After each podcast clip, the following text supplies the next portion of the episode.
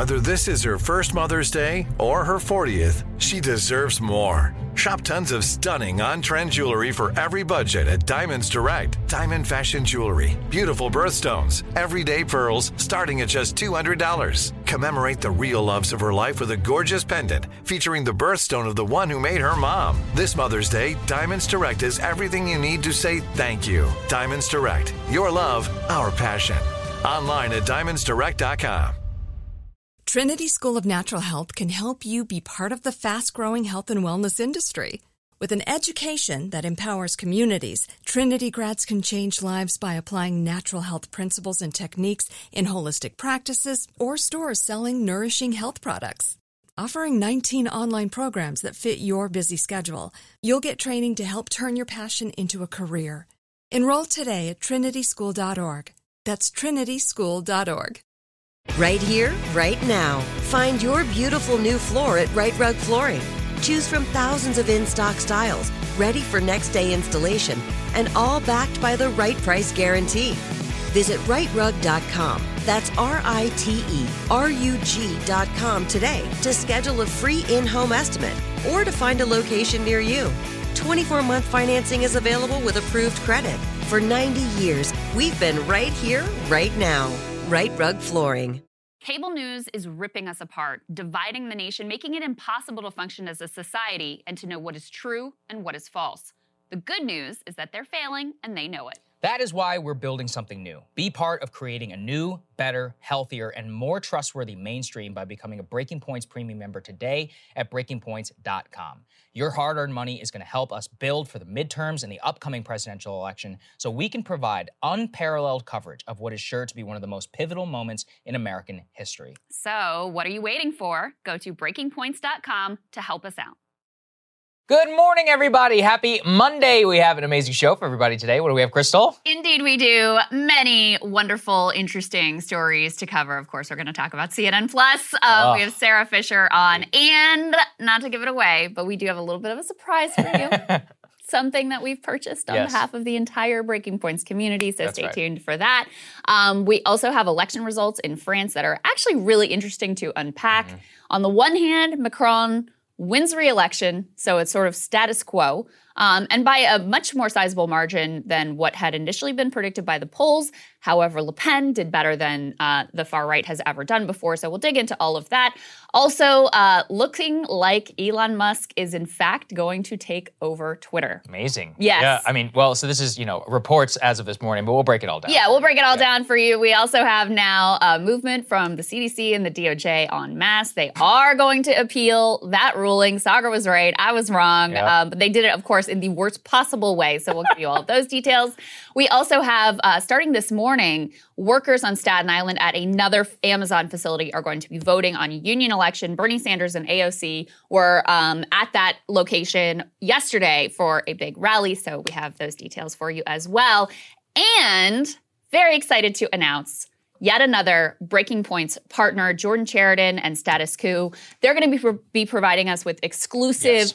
On the ground footage, um, he was there, and and by the way, Jordan was there from the beginning with regards to the Amazon union election. One of the only reporters and news outlets that actually took the chance seriously that they could actually prevail there. He was there on the ground at the rally yesterday and uh, sent us some exclusive footage that we're going to take a look at in the show. So very excited about that. Yeah, we've been relying on Jordan for years. Uh, one of the things that we've heard from you and that we want to make sure that we're spending your hard earned money correctly on is having an on the ground presence at some of the places that are completely undercovered and that you care about. So, Jordan will be doing this uh, for us, you know, basically on a continual basis, not just on Amazon, but on whatever story uh, strikes Yeah. everybody's fancy across the country. So, there we go. Uh, all the administrative stuff out of the way. We got actually more, even more for you tomorrow. We can't overwhelm everybody. Yeah, we, do. we have to parse going on. out. But I, I do want to Yeah. say about Jordan. Yes. Um, I, you know, I'm, I'm really excited about the whole ecosystem that Mm-hmm. we're building out here and all the partners and relationships that we have. And I hope you you guys seem to have really enjoyed the content. I know Maximilian Alvarez put his first piece up over this weekend that Yes. people seem to really love.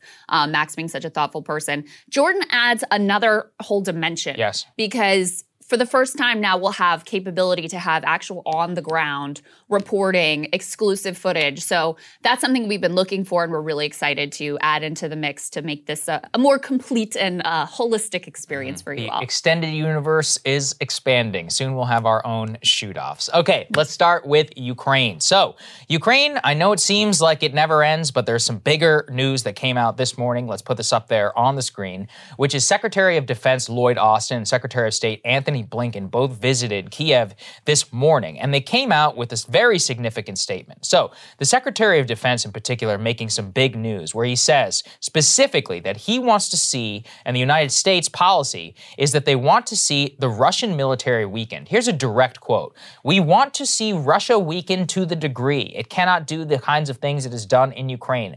It has already lost a lot of military capability and a lot of troops, and we want to see them not have the capability to very quickly reproduce that capability. So that is military speak for we want to continue to see the Russians suffer as much as they possibly can in Ukraine. Now, look, obviously, I agree with the sentiment. However, whenever it comes to official statement of U.S. policy, it cuts against what we have been speaking about, Krystal, which is that the United States is not currently offering any sort of hope or even really want of a peace process. Yeah. Obviously, we have to support Ukraine. If Ukraine doesn't want peace, then like that's what it is. But in terms of what we should want, we should want an end to the conflict. And the U.S. is now pretty much explicitly declaring this as a proxy through which they want to see as official statement of U.S. policy by the Biden administration to quote unquote weaken the Russian military. What does that mean? Well, it means, as we have seen, what accompanied their visit, hundreds of millions of more dollars that are being sent to the Ukrainians in terms of military aid. That's right. It means that. It also means uh, making Russia a permanent pariah state. Yes. You know, keeping these incredibly onerous sanctions on that, of course, are uh, wildly indiscriminate, not just targeting Putin and his Kremlin leadership and his oligarchic buddies, but the entire population. And so, what the official policy of the United States government, which has been clear for a little while, but you know, this makes it even more official, is basically we are going to make Russia a pariah. We're going to pl- try to bleed them dry. And what Biden had said originally that Putin cannot remain in power, and what aides had been leaking and saying privately that basically the only end game is to push him out of power, mm-hmm. that is now becoming very close to official US government policy. And the impact of our actions, look, it's not all about us, but you know, we're kind of a big player in all of this and have significant influence of the over the direction of this conflict. We have never been further away from any sort of negotiated settlement end to these hostilities. Yeah. And that means for civilians in Ukraine, it means continued decimation, destruction, and death. And that's what's so sad about this whole situation. 100%. And you look at it in the context of the war, it looks like Putin is also responding very much in kind. Let's put this up there on the screen. Michael Kofman, the military analyst who we really respect, he put up that map that those who are watching can see in terms of where the front line and the battle is. But the real end result that you can say from Michael is that he says that this is very likely the decisive period of the war beyond what happened in the first three weeks, and that the Russian military here is basically exhausting what remains of its offensive potential. I want to emphasize this they're exhausting their emphasis, offensive potential in the context of how they're selling the war to the Russian population. Absent a full-scale mobilization, absent bringing in, you know, troops from other parts of the country in a full-blown war footing, akin to basically what the Ukrainians are, they're calling it like a special action at home, not war. Although apparently sometimes the Russian anchors slip up and they're like, "It's a war," In and you're like, "No, the debate, they call Yes. it a war. Yeah. yeah, in the heat in, in the heat of battle, they everybody acknowledges it's a war. But within what they have, what Kofman and others are pointing to is that there is very likely the last of the offensive capability. Which, look, I mean, we should not underestimate. Yes, they've made a joke of themselves on the world stage, but that doesn't mean that they're not going to be able to put up a fierce fight. And a a, increasing Western intelligence assessments you take that of what you will, you know, uh, in terms of what they assess, in terms of what Putin is thinking. Let's put this up there on the screen. They say, and this is from the Financial Times, which first broke the news, so this is from British intelligence Vladimir Putin abandons hopes of Ukraine deal and shifts to a land grab strategy. This would make sense given the complete basic breakdown of talks over the last couple of weeks. The Turkey talks basically went nowhere. Escalation on the ground has continued. You saw the strategic withdrawal from the city of Kiev, and now you basically see a full full scale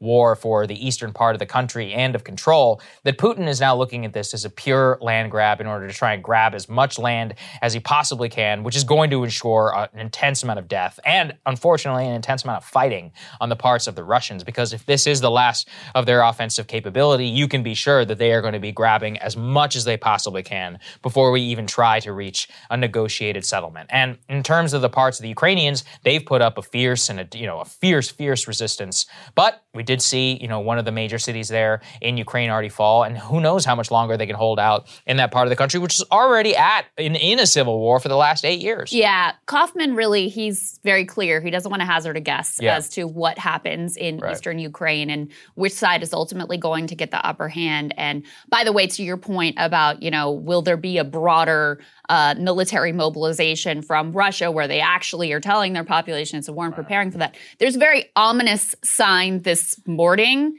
that, you know, I'm not going to hazard a guess as to what exactly is going on there, but there are reports of explosions at a gas facility mm. inside the Russian borders. Wow. So, you know, they could spin that as this was a Ukrainian attack. Perhaps it actually was a Ukrainian attack and say this is a direct attack on our soil. Now it's time we have to fully mobilize and fully go to war. Right. Again, don't know that that's the direction it's going in. I'm just saying those are the reports that are out there this morning, and it's a very ominous um, development. With regards to Putin and this report that, you know, he was kind of interested in a deal, was going back and forth, and now has sort of decided that, no, we're just going to go for this land grab strategy. I mean, part of what he has always wanted as a key priority here is not just the eastern region, but also this land bridge um, to Crimea. So that seems to be the direction that they are ultimately moving in. And the fact that the deal is effectively off the table now, I mean, that's just an extremely sad state of affairs. And I think it's an indictment of US policy and US actions with regard to Ukraine.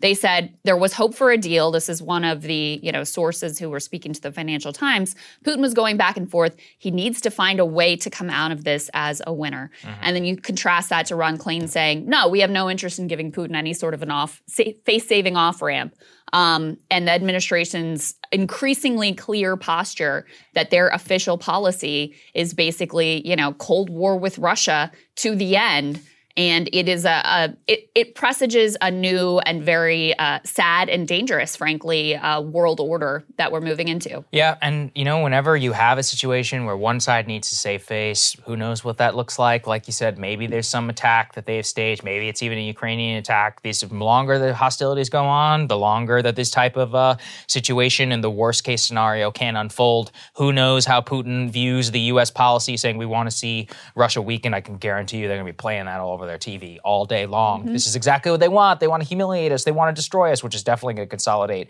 their population. In terms of U.S. policy, we shipped hundreds of millions more dollars in military aid over just the last week. You know, several different appropriations of weapons that are heading over there. So, look, this is entering a, a new phase. Unfortunately, one we basically predicted from the beginning, which is we're very likely to see a massive stalemate. You know, World War One, people thought the same thing. They're like, well, we've lost enough people now, so now we got to come out of this thing on top. We have to go and grab this land. You know, Alsace-Lorraine was it really worth 200, you know, 2 million uh, people who were died over that so- soil? Pretty much everybody agrees not, but the same traps of war, the same leaders and the same hubris, we are sadly in the same situation as we found out then and in almost every war since. Now it's all a game of attrition, and we'll see how it works out. But it's yeah. sad. Let's update you on the election results out of France because I find this really fascinating. And oh yeah, um, based on your response, you all are pretty intrigued by it as well. So this was the second and final round of the French presidential runoffs, and it pitted uh, Emmanuel Macron, who of course is the incumbent, against Marine Le Pen, who is a far right president. She and her father have been running for president mm-hmm. for quite some time now. So uh, there was a lot of nervousness among establishment types because the polls were really quite tight for there for a while, and there was a big question of who uh, Mélenchon, who was the third place sort of lefty candidate, kind of like France's uh, Bernie Sanders, to you know make a very casual comparison here who would his voters go ahead and support, or would they show up to vote at all? Because there were protests in the street among students in particular saying basically, we don't want either of these candidates. We hate both of these Right. people. A sentiment that I think us here in America can very much understand with regards to the type of choices we have been offered in our presidential politics as well. So we have official results. Let's go ahead and put this first element up on the screen from the Wall Street Journal. Emmanuel Macron has, in fact, won a second term in the presidential election.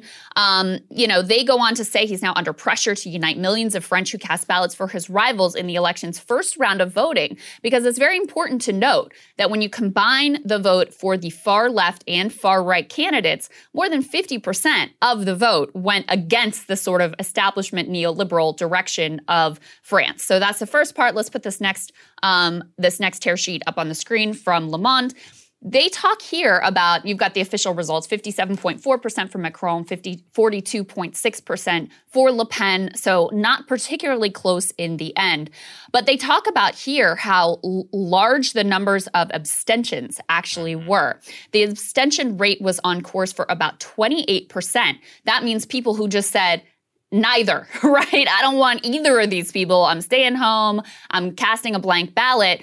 I'm not picking either one of these candidates. 28%. That would be the highest in any presidential election second round runoff since 1969. Wow. So clearly, voters not in love with these choices. And by the way, perhaps part of the reason why is because they report high on Macron's to-do list once he's, you know, back in office is pension reform, raising the French retirement age. So cutting back on social benefits. This has been there have been, you know, his tenure has been already racked with protests. They had the yellow vest movement against uh, gas tax increases. He's been, in terms of economics, you know, just standard neoliberal and very dis- dissonant from uh, some of the social welfare traditions in France. Let's go ahead and put this next piece up on the screen that just has the margin 58 42. So, again, not that close. And um, you can see, go ahead and put the next tweet up on the screen.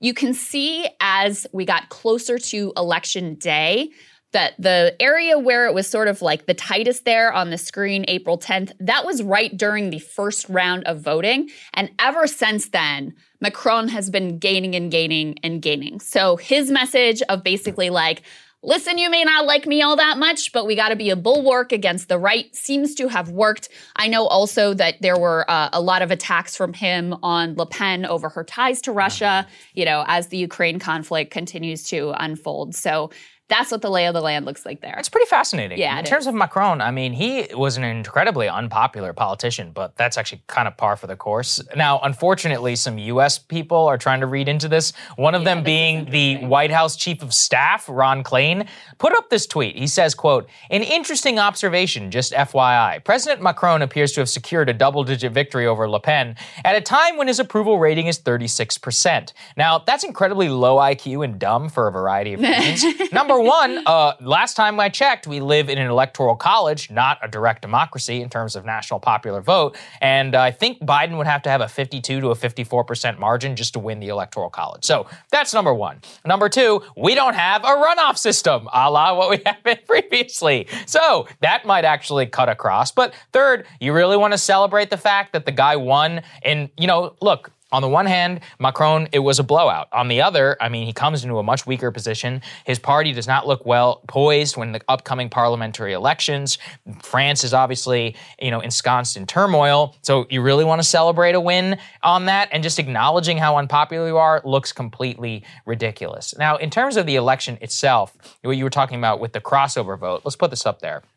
42% of first round Mélenchon voters actually backed Macron in the election. Now, 42% could be looked at as a lot, or it could be looked at as really not that much, given the fact that Mélenchon actually said nobody should vote for Marine Le Pen. So a high level of abstention. And this was the lowest so you had rate 42 of turnout. for uh, Mélenchon voters Right. backing Macron and 17% backing Le Pen. So many more went with Macron, Right. but you can see quite a number just said, nah. Yeah, blank. no- none of the above. I think that's what's really nuts. And, and like I said, in terms of his National Assembly, what he looks poised to win, who knows in terms of how this works out, but the polls there seem more accurate. Let's put this up there, which is 66% say they do not want him to obtain a majority of seats in the National Assembly, which would all but spell doom for that pension reform and uh, and and all of that. Now, in terms of uh, the in terms of deeper on in terms of the election, get in the context of Le Pen, there's a lot going on here. Let's put with Taniel, who we had on the show. I actually kind of disagree with his uh,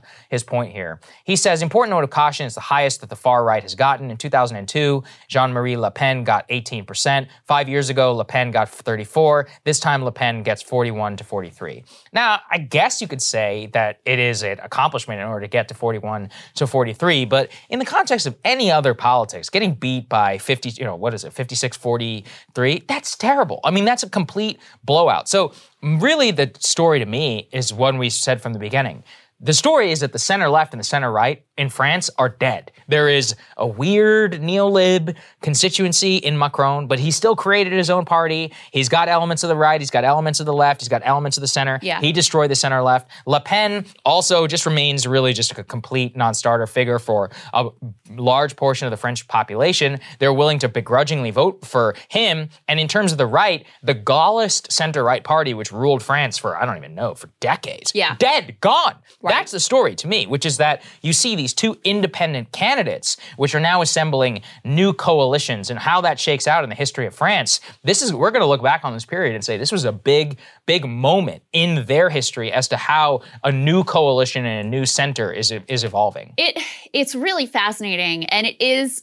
There's a lot of temptations to make analogies with American politics, Mm-hmm. and I think some of them are apt. Certainly, we can see it in you know our a reflection in our own politics of having these two choices that you know there's a lot of people who aren't terribly excited about.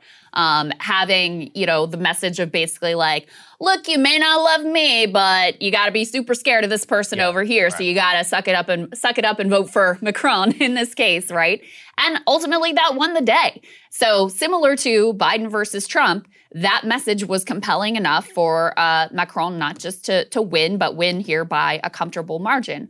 Um, I think there's also something to be said about the fact that his political strategy looks sort of like what Biden's political strategy looks like right now, which is basically to um, piss off your own base. So Macron, since he's come into office, has on cultural issues in particular decidedly moved to the right, thinking like this will be a bulwark against Le Pen and against other right candidates. Yep. But instead, what he did is just pissed off everybody on the left so that you ended up having this, you know, large abstention among the left wing that, you know, would want to stand against the right. And so it ended up making the election closer than it might have been had he not gone down that path. And then I also think that you see, you know, this hollow neoliberalism that everyone hates. I shouldn't say everyone, but many people really hate. That's basically rejected by the population that le- leads Macron to have 36% approval rating, very similar again to Joe Biden. But that message of, yeah, but the alternative is worse is enough for people to sort of, you know, suck it up and deal with a lot of things that they ultimately don't like. The story below the presidential level at the National Assembly also super fascinating because at the presidential level, you're right, the the center right and the center left pol- uh, parties that dominated French politics for decades are like they got decimated. They weren't even a factor in this president either of the presidential runoffs. Now at the National Assembly level, it is a little bit of a different picture. But you see uh, Mélenchon, the left in France, quite emboldened right now too, because even though they didn't make the runoff, he didn't make the runoff. He came a lot closer than he was ultimately being predicted. Yes. And because you have this large sentiment in favor of sort of a bulwark against Macron and some of the economic policies that he wants to pursue, they're really hoping to make some big gains at the National Assembly level. So I do think it's really interesting. I think it's very telling that clearly Ron Klain is taking, you know, Biden chief of staff Ron Yes. Klain is taking something from this, basically saying like, look, we don't have to do any better. We don't have to deliver uh, on material politics for people or, you know, stop pissing people off or actually govern well. You all can really not be too into Joe Biden and think he's doing a terrible job. And we still think we got a decent shot to win the election because Trump is that much worse.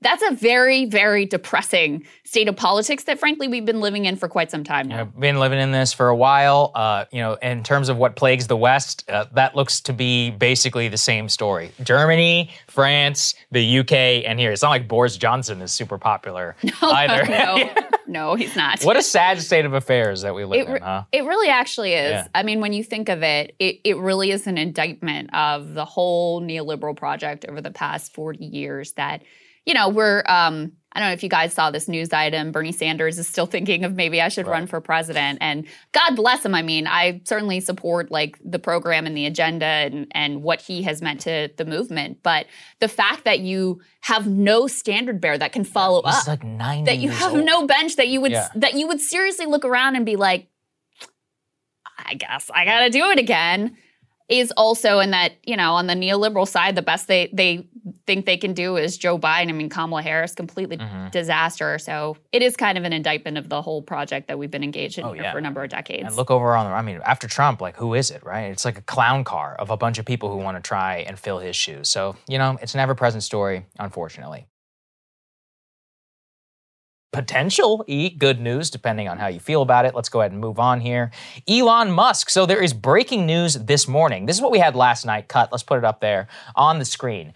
Twitter is re-examining Elon Musk's bid, and it may be more receptive to the deal. Hmm. Now, since that time, we actually have some breaking news that came out this morning that a deal could be signed as soon as today. Now, what they say is that the Twitter is very likely to accept Musk's $43 billion offer. Now, this came after Elon actually secured funding officially per an SEC filing. Let's put that up there on the screen.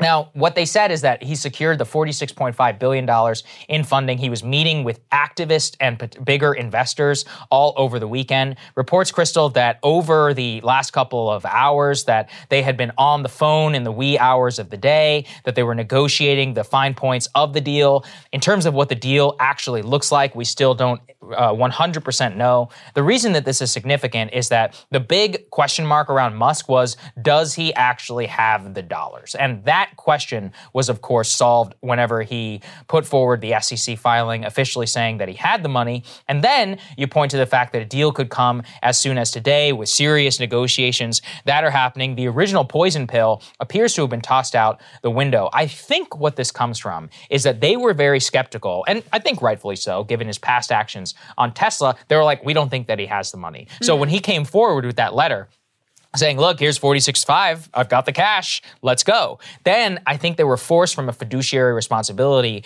in order to actively consider the deal. And given that their stock is not doing all that well, and this is a significant premium upon their stock, they have really no choice without facing a massive amount of lawsuits. That's the analysis that we basically gave everyone Yeah. at the top. We're like, Right. look, I mean, from a shareholder perspective, you can't not do right by the shareholders by giving them a 20% premium. And this would make it so that Musk outright owning the company, keeping it private, and then being able to enforce whatever content policy he wants without the whims of the public markets. It really is, I mean, it's going to be extraordinary if it Yeah. actually goes through. Well, the one potential legal avenue that they had to argue that we could reject this deal, that yes, it's at a previ- premium, Mm-hmm. but it may not be in the best interest of the shareholders because ultimately he has values that are separate and apart Right. from just the financial performance of the company. So that was one thing that people had floated of basically how they can get out of this bind of their legal requirement to act in the best interests of the shareholders.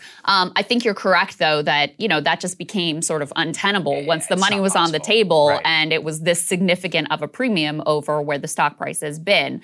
Um, I just, you know, at a macro level, I think we should always keep in mind with this story what a dim state of affairs it is that our sort of public square and speech is subject to the whims of a small handful of elite overclass. Right. Like, and whatever their whims are, good, bad, indifferent, whether you happen to agree with this one or that one or the other one, that's not a good place for us to be in, that we have to like hope that this particular billionaire and what they feel like doing today is going to be ultimately good for the functioning of our democracy. I think that's a sad state of affairs. Um, with regards to Musk himself, you know, I mean, I am hopeful that his content moderation policies will be more in line with the healthy functioning of a democracy, less censorious, less in that direction, especially the direction Twitter has moved in since Jack stepped Yes. down Oh, yes. as CEO, which has been very troubling. So, you know, am I hopeful that this particular billionaire might be a little bit better on those things? Yes. Um, there may be some other decisions that we ultimately don't like. I personally am not a fan of the idea of adding the edit button, something that he has purportedly I, I don't been interested understand in. this. The edit button is a terrible idea. It Look, is a terrible idea. Everybody has gone viral. Okay, anybody who is in the game, this business has gone viral and has misspelled something, perhaps done something wrong. Guess what? You know what the best thing to do is, and this is my policy. If I tweet something which is wrong or I did incorrect, anytime I delete a tweet, I delete it and then I screenshot it and I say, "This is why, Why I I deleted, deleted it. Because if you just reply and be like, "Hey, I got this wrong," the fake news or the fake part of it could still go viral. Right. And with an edit button, it would make it so that we could potentially have a tweet that goes viral for 100,000 and somebody edits it and you look at it and you think that the edited version is why it went. Or if somebody gets dunked on. Look, this is very Or you know, like, what if you what if you retweet something? Yeah. And then it gets Oh, edited right, and then it gets to say edited. something that you don't agree with. Exactly. That you don't want to, you know, endorse if your retweets equal endorsements. Um, so I'm not a fan of the edit button. I I also it. just like the like humanizing aspect of seeing all of our fuck ups and like Yeah, misspellings Right. and autocorrects and all that stuff. So that part of it I'm very opposed to. But I would say that's a smaller issue than, you know, the speech issues because Twitter why this matters so much and why we followed it so closely and why there's been such a panic and freak out among a large set of sort of elite journalists in particular is because Twitter really is disproportionately powerful in terms of impacting elite discourse. It is not by far it is not the most uh, widely used social media platform, but when you're talking about journalists and opinion makers, this is where they go to say their piece. This is where they go oftentimes to like get, which maybe they should do a lot less, but to gather information about how people are feeling about different things. So that's why it matters so much to the functioning of our democracy. It's funny too, uh, in terms of what you're saying. You know, Snapchat's earnings uh, and reports came out. They have 115 million more daily active users than Twitter. Really? Yeah. Ask yourself: Wow. Does Snapchat punch at the same level of cultural revel- relevance as Twitter? No. And actually, it fits really with our show as well. People ask me all the time. They're like, "How come you guys aren't more active on Twitter?" I'm like, "Dude, I don't care about Twitter. The majority of the people who watch our show and consume our content do so on YouTube, to a limited extent on Instagram, and then to a far more limited extent on TikTok, where we have those channels. That's it. That's where the vast majority of people actually are. Yeah. As in, I care about reaching the maximum amount of people, people not necessarily being, you know, amongst elite cachet, because that's a much smaller audience. And for this show, we talk about populist things and about things that are affecting real people's lives. Majority of real people are not on Twitter. Many people don't even have a Twitter account. The only time that we really engage on Twitter is either A, in order to make an announcement just because it's sufficient, or B, in order to, you know, penetrate the, uh, in, in order to penetrate elite discourse. Yeah. When I talk about media and, and stuff like that, I'm doing it very pointedly at the specific media elites who I know shadow follow me or follow me Yeah. because I'm subtweeting them. Right. Whereas here on the show, I don't care about any of those people. I know they're going to watch anyway, and Right. it's fine, free country. Uh, what I want to do is reach the majority of the people, and that's what we do here.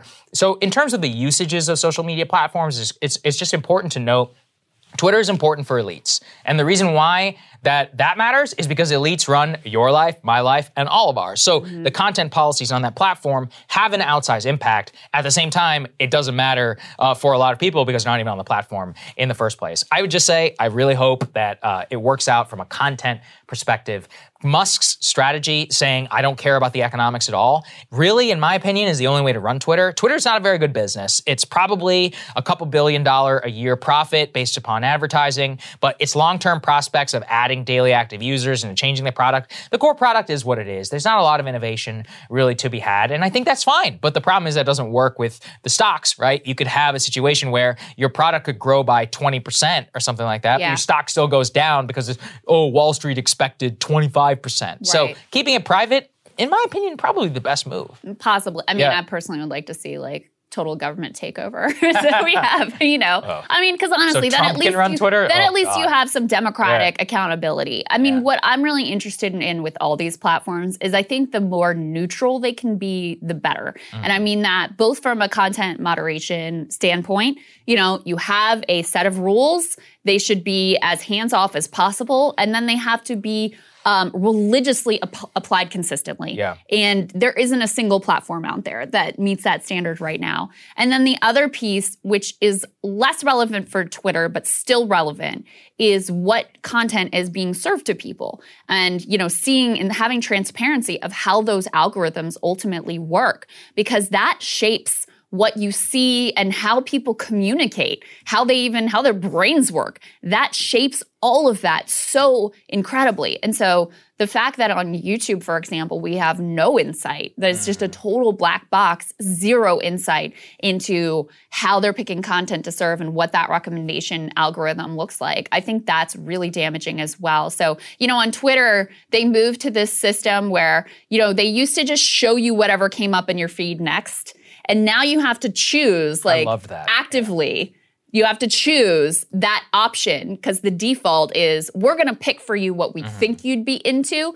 And you know, the fact of the matter is they're actually pretty good at that. Like, oftentimes I find that feed that they sort of curated for me to be very useful, but it also makes the platform less neutral and makes it so that they have more control over what things are get- getting seen, what things are going viral, what things you feel like are most central and most important. And ultimately, I think that's a direction that is a problem for democracy. Yeah, on uh, at least one thing on in Musk cap, he is saying he wants to make the algorithm transparent, and I think that would be great. That would be great. I, I mean, was I want to see that on. I, w- I would love to see that on every platform because then at least you have the information, and it would be you know better if we had sort of democratic accountability and had these things run more like public utilities because I do think that they are critical infrastructure in terms of the function of our society. But at the very least. Just like with the Stock Act, if you have that transparency, then people can do the reporting, they can expose what's really going on, and then you can have some sort of a populist democratic um, backlash to demand things be moved in a different direction. To demand, for example, that you don't have CNN and Fox News and MSNBC propped up to the extent that they very clearly are by YouTube. It's an interesting conversation around tech too. I was talking with a friend of mine, Sriram Krishnan. He's a venture capitalist. He actually used to work at Twitter for Jack Dors- Dorsey. And one of the he put out a video where he put a recommendation on, which is that if we could control our own algorithm, more what I mean is you could opt as a user into the default recommendation algorithm. Give me the stuff that's going to make me engage the most. But now that's the default because of advertising. But if you move away to a different business model, or if you just give that up altogether, let's say that we wanted to choose the consecutive timeline. You and I work in news. I don't care about the recommendation algorithm. I want to know what's happening right now. So I could I could opt into that. You could also opt into like an entertainment algorithm. You could opt into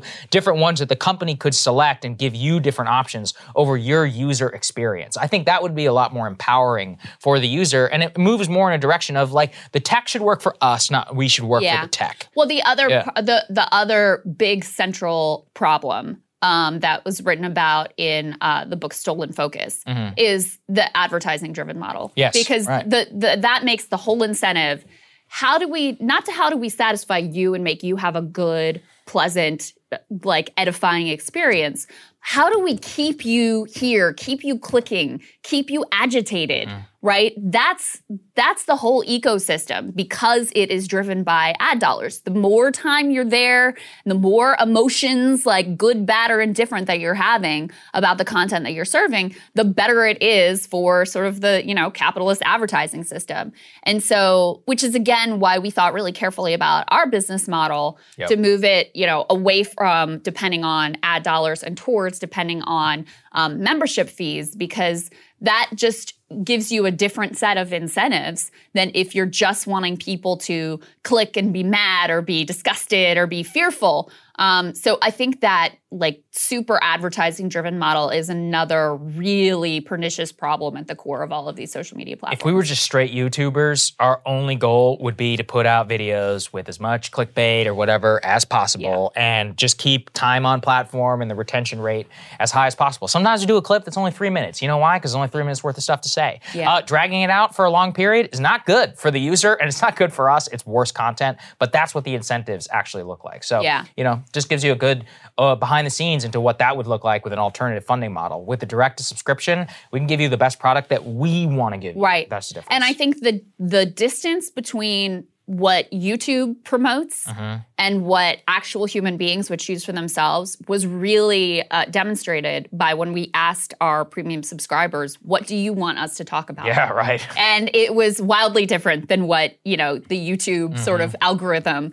would push to people and would ultimately reward so um, for me i think that says it all about the distance between what these platforms are actually serving you and creating and incentivizing versus what people would actually enjoy and find to be useful in their lives. Some good news. Okay as i previewed before we have election number two at another Amazon facility on Staten Island. That voting begins this morning. My understanding is it will complete this week, so we may know by the end of the week whether the new Amazon labor union will go two for two. I do think this is, you know, I don't think we should take this for granted whatsoever. It's a very different facility, um, as Chris Smalls uh, told me and has told said publicly. It's a sorting facility. You have a lot more part timers, so the concerns are different. That's a much more difficult workforce ultimately to organize. Also, um, because this may not even be their main bread and butter, they may have two other jobs, but another job, you know, something else that is their sort of main source of income. So there are a lot of challenges here, not to mention, of course, Amazon's over the top union busting, which reportedly they ramped up considerably after the stunning victory at um, JFK 8, the Staten Island uh, warehouse. So, Big news from yesterday is now the left politicians are fully engaged in the fight now that they have seen that this is a live issue and that Chris Smalls and Derek Palmer and all the rest of the folks at Amazon Labor Union are, in fact, capable of winning. Let's put this up on the screen. We had Bernie and AOC. They're on the ground in Staten Island, um, still not in her district, interestingly, Ah, Saagar. okay. Sorry, I couldn't resist. But Ah. listen, let me just say this because obviously, you know, I got into a back and forth with AOC, who was sort of trying to, uh, you know, take a little bit of credit for the initial win when she had not only not been involved, but she'd actively stood these workers up and she pushed back of like, this isn't even in my district. This is all I wanted. Look, I'm glad to see her show up and engage in the fight now. And we have to provide some accountability to these politicians. And this is not coming from me, this is from Chris Smalls.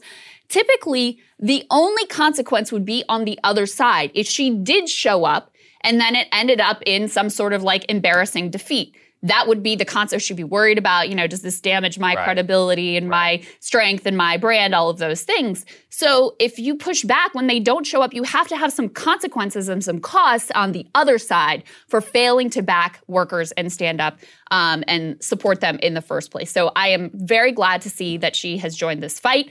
Um, and you know, they they said ultimately, Derek Palmer had a gr- great quote here. He says, starting this movement in the beginning, we did not have the support that we do now. And now that we won, I'm just glad that everyone's finally waking up and realizing the power that we have. We've woken the country up, and I want us to continue on this journey, Saagar. Yeah, and luckily, thanks to our new partnership with uh, Jordan Chariton, we have some exclusive footage of an interview with Derek Palmer. Let's take a listen. you know, after the win, you know, it's been a historical win. You know, a lot of workers are now motivated. You know, they've come to me congratulating me, text, email, calls. You know, so um, I think the tide is definitely shifting after that win. You know, the labor movement, you know, was kind of asleep, and now it's it's definitely awakened for sure. And now we're getting that support from the community as well, and workers actually want to get involved with organizing now, which is the goal. So um, I, I only see it spreading like wildfire throughout the United States. Wanted to ask you because uh, Bernie had mentioned when he spoke that uh, before he spoke, uh, you guys privately met, and he was surprised he didn't know the full extent of the union busting. Uh, do you know? Do you think a lot of the politicians kind of like maybe know some bad things are going on, but don't know like how bad in terms of the threats, retaliation? yeah, you know, they hear, you know, they hear the stories, but you know, it's nothing like being on the grounds, talking to workers, you know, so they can really get the full scope of what's going on here. And uh, obviously, there was some criticism of AOC, kind of flaked on you during the campaign. Uh, what does it say to you that she showed up? Because obviously, a lot of people are saying, oh, she's trying to ride their coattails, but I think it's helpful to actually winning to have her out here today. Yeah, I mean, you know, like AOC gets a lot of scrutiny, but you know, it was it was all the politicians, let's be real, who didn't show up. But you know, now that they're here, you know, they're they're motivated. And you know, ultimately AOC wants what's best for workers, as well as Bernie Sanders. Um, so their support here means a lot. And moving forward, you know, they're they're all they're all in. You know, we we had a nice conversation back there at the Hilton, and you know, they want to support 110 percent. Hey, I'm with Charles. Uh, you're a supporter of Amazon Labor Union. Yeah. You know, I've covered this for about a year. I've never seen so much press and support here. Can you kind of talk about uh, what got you involved with supporting the workers here, and what did you think of uh, Bernie and AOC speaking? Uh, I think this speech was right on time. Um, for me, I am a rep with a union called the UE, United Electrical Radio Machine Workers of America. I'm based in Virginia, so we came all the way up here on two on Thursday of this past week to help support. So we've been doing phone banking, we've been out in the parking lot talking to workers and all that.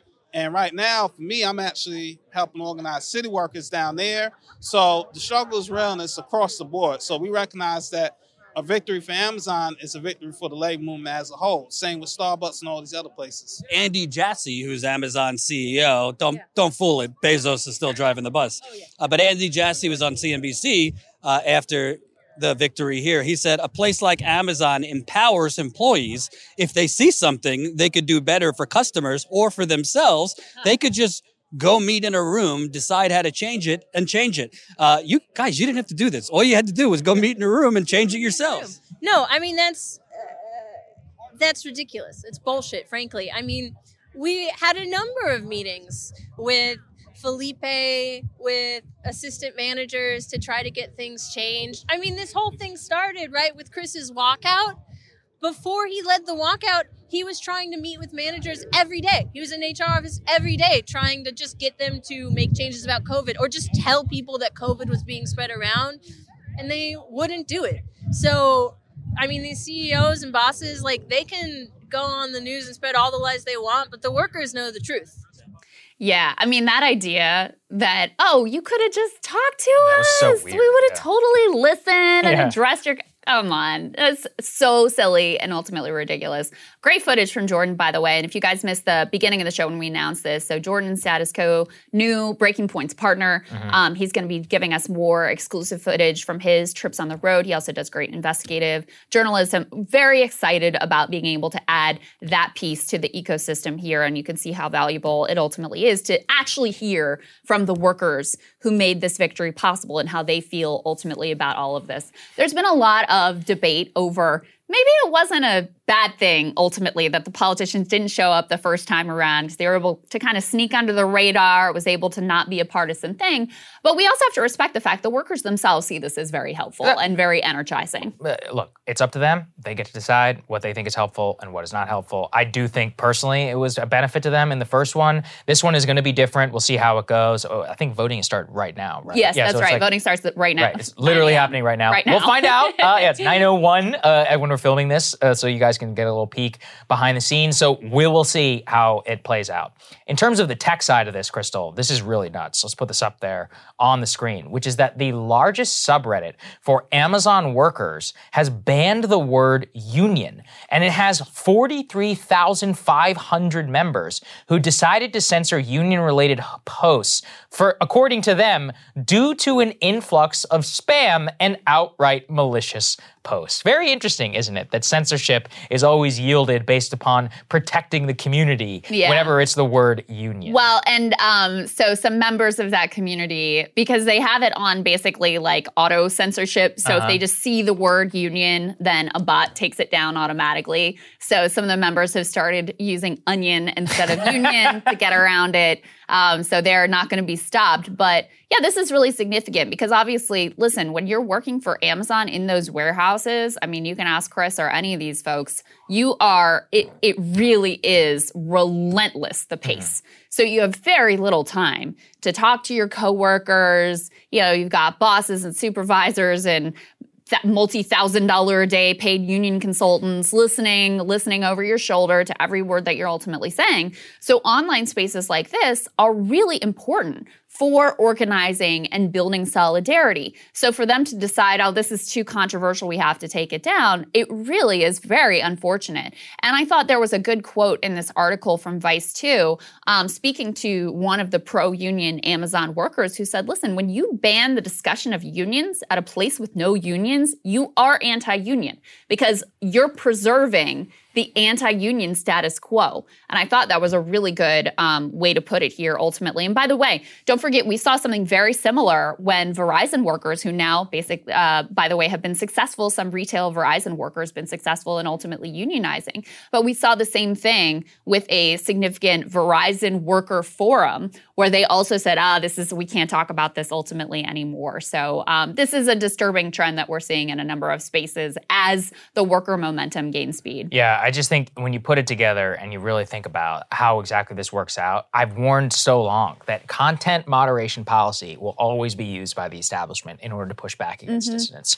Every time. Uh, I remember during the fact checking, you know, era when it was like, oh, we need fact checks on Trump tweets. I was like, okay, just wait until AOC runs against Chuck Schumer or something in a debate, and then she tweets something about Medicare for all, and somebody at Twitter, or you know, previously before Elon Musk possibly owned it, that they go and and slap a fact check on it. That literally happened with the Washington Post, just so you're aware. So, do you want them to set fact checking policy for the entire nation? I don't. So, whenever it comes to this content moderation, as long it is, as long as it's within the first bounds of the First Amendment, I think it's ludicrous to try and crack down because it will always be used in this type of environment. People Yeah. really need to be wary of it. It always comes for the people who are dissidents. Yes, that is exactly right. There's also some big news with the Starbucks unionization drive, which has just been picking up steam by the day. It really is pretty incredible. Let's put Steven Greenhouse's tweet here up on the screen.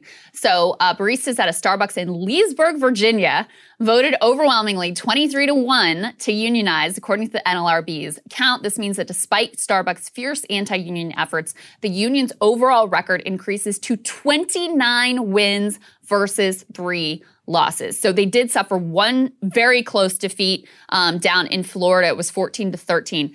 Other than that, the Starbucks Workers United movement has been just racking up victories one after another after another since the very early days. There were a couple of early losses, and since then they seem to have just picked up tremendous speed in spite of the fact they brought back Howard Schultz and, you know, they're clearly upping the ante in terms of their union busting, firing workers. Um, that's the other big piece that happened here is the NLRB has now uh, gone to court to demand that some of the fired workers be reinstated immediately Yeah. because they're, you know, they're saying this was done illegally. They're continuing to, um, they're continuing to look into a number of these firings, which seem to be direct retaliation for union organizing. But it's pretty extraordinary. And, you know, a number of these victories, too, Saagar, have been unanimous. Yes. Like this one is 23 to 1, so it's very close to unanimous. But a number of these have been 100% of the voting workers said, yes, we want a union, in spite of everything they've been subjected to, which I think is just extraordinary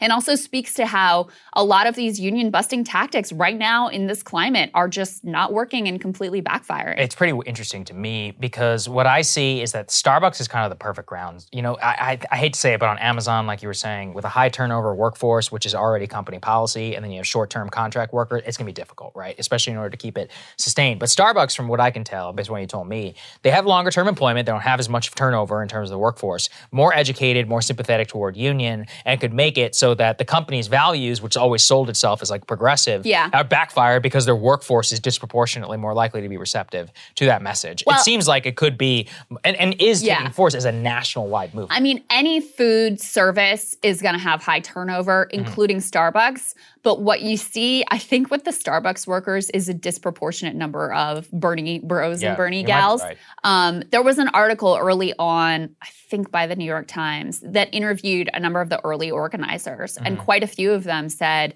I volunteered for the Sanders campaign, and that changed how they were thinking about this. I mean, it just was like raised awareness around what they could do and how they could push back. And of course, Bernie throughout his career has been um, strong supporter, standing with labor.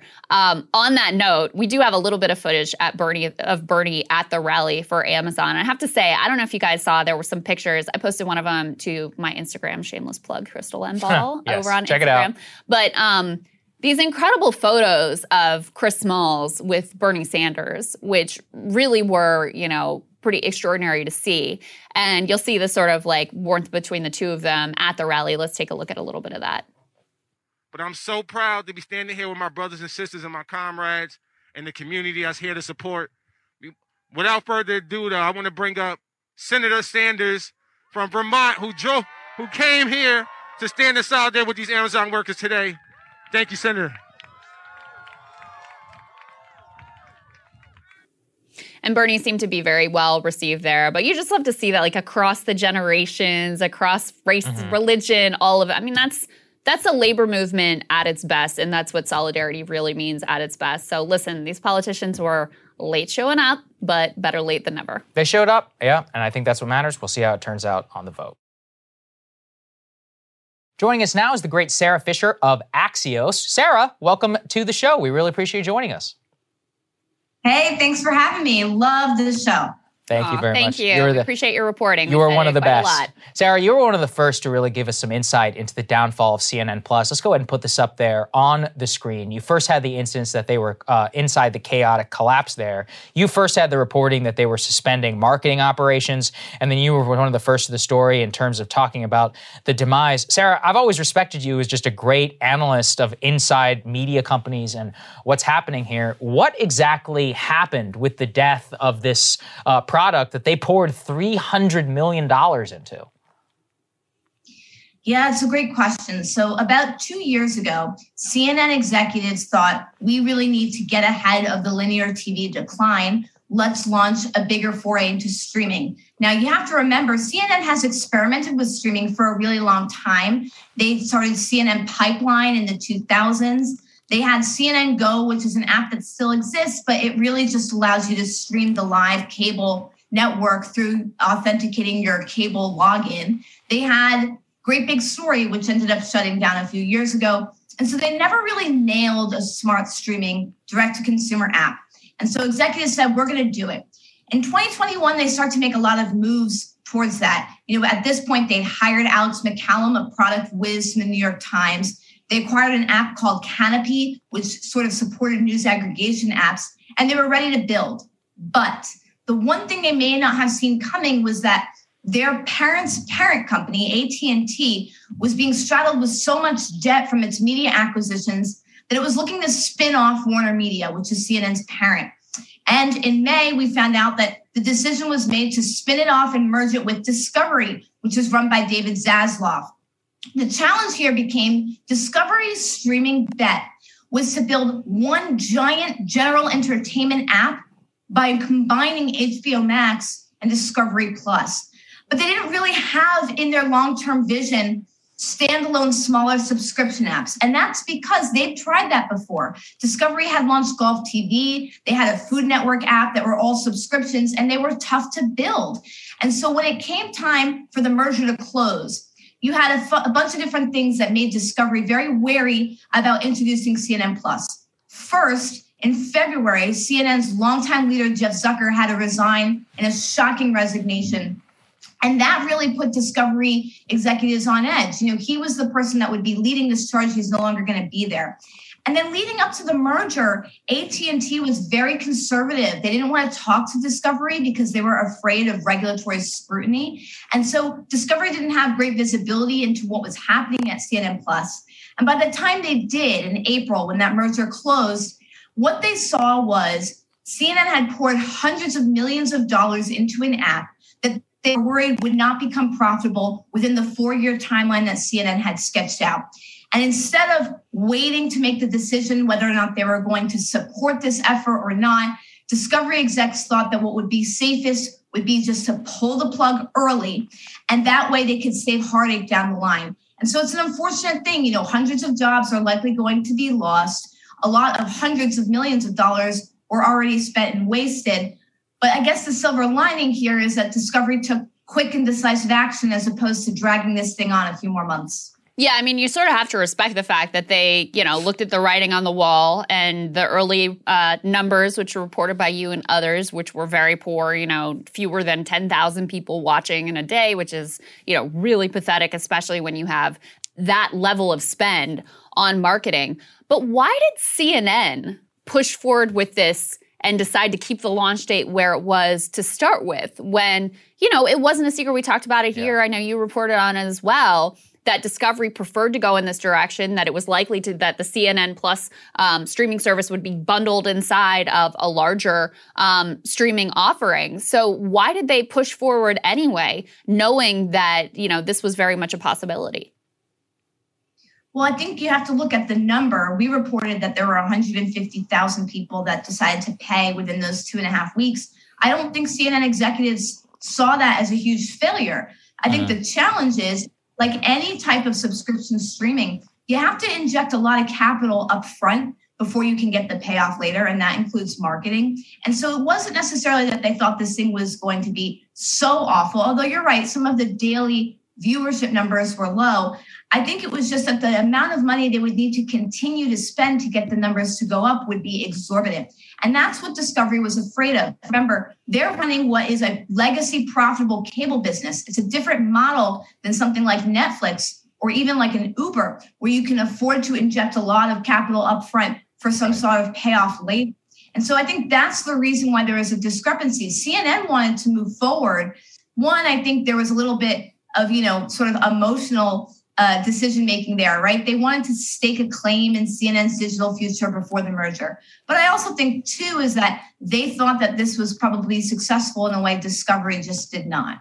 Right. I mean, Sara, what, what does the broader cable industry look at this and what's their takeaway? I mean, this is something which is a big problem for them, and I talk about it all the time, which is that their main value add on linear is live TV, which they're not allowed to put on streaming. And a lot of their content on streaming I mean, I'll say editorially, you don't have to say it. I don't think it's very good. So, what exactly are they trying to do to plan for their future? Because I'm not a genius. You know, anybody can look at the upcoming negotiation for live TV, streaming, and linear and say they're in a real problem in terms of what their future is going to look like.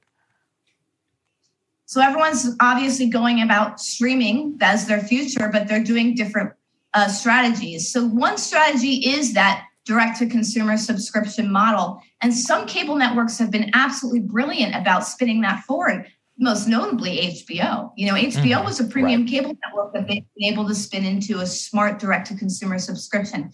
The other option is free and ad supported. And I think it's notable that Netflix said this past earnings that they're going to experiment with an ad supported tier. And that's just because if you take a look at consumer spend, consumers have said consistently over the past few years, even throughout the pandemic, they're only willing to spend around $40 a month on subscription streaming services. Other than that, it's going to have to be free ad supported.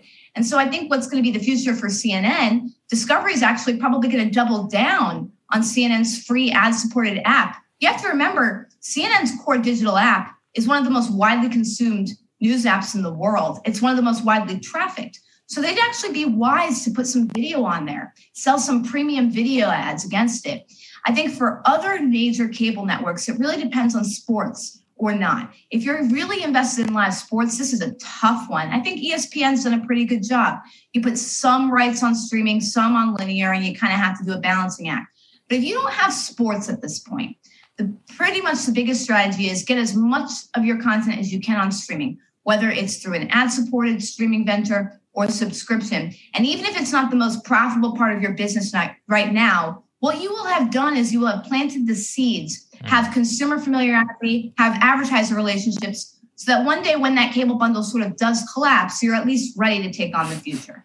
Yeah, I think that's well said. I mean, one of the things that irritated me, I saw some hot takes that were like, oh, you know, subscription based streaming news just doesn't work. And I think we're uh, here to tell you that that's not fine. the case. Thank you. Um, yeah. But, you know, it is noteworthy that, look, CNN, Fox, and MSNBC all have their own streaming efforts. CNN Plus was the highest spend and the splashiest rollout, and so it got a lot of attention that the numbers weren't, you know, very impressive. And of course, it collapsed almost instantly.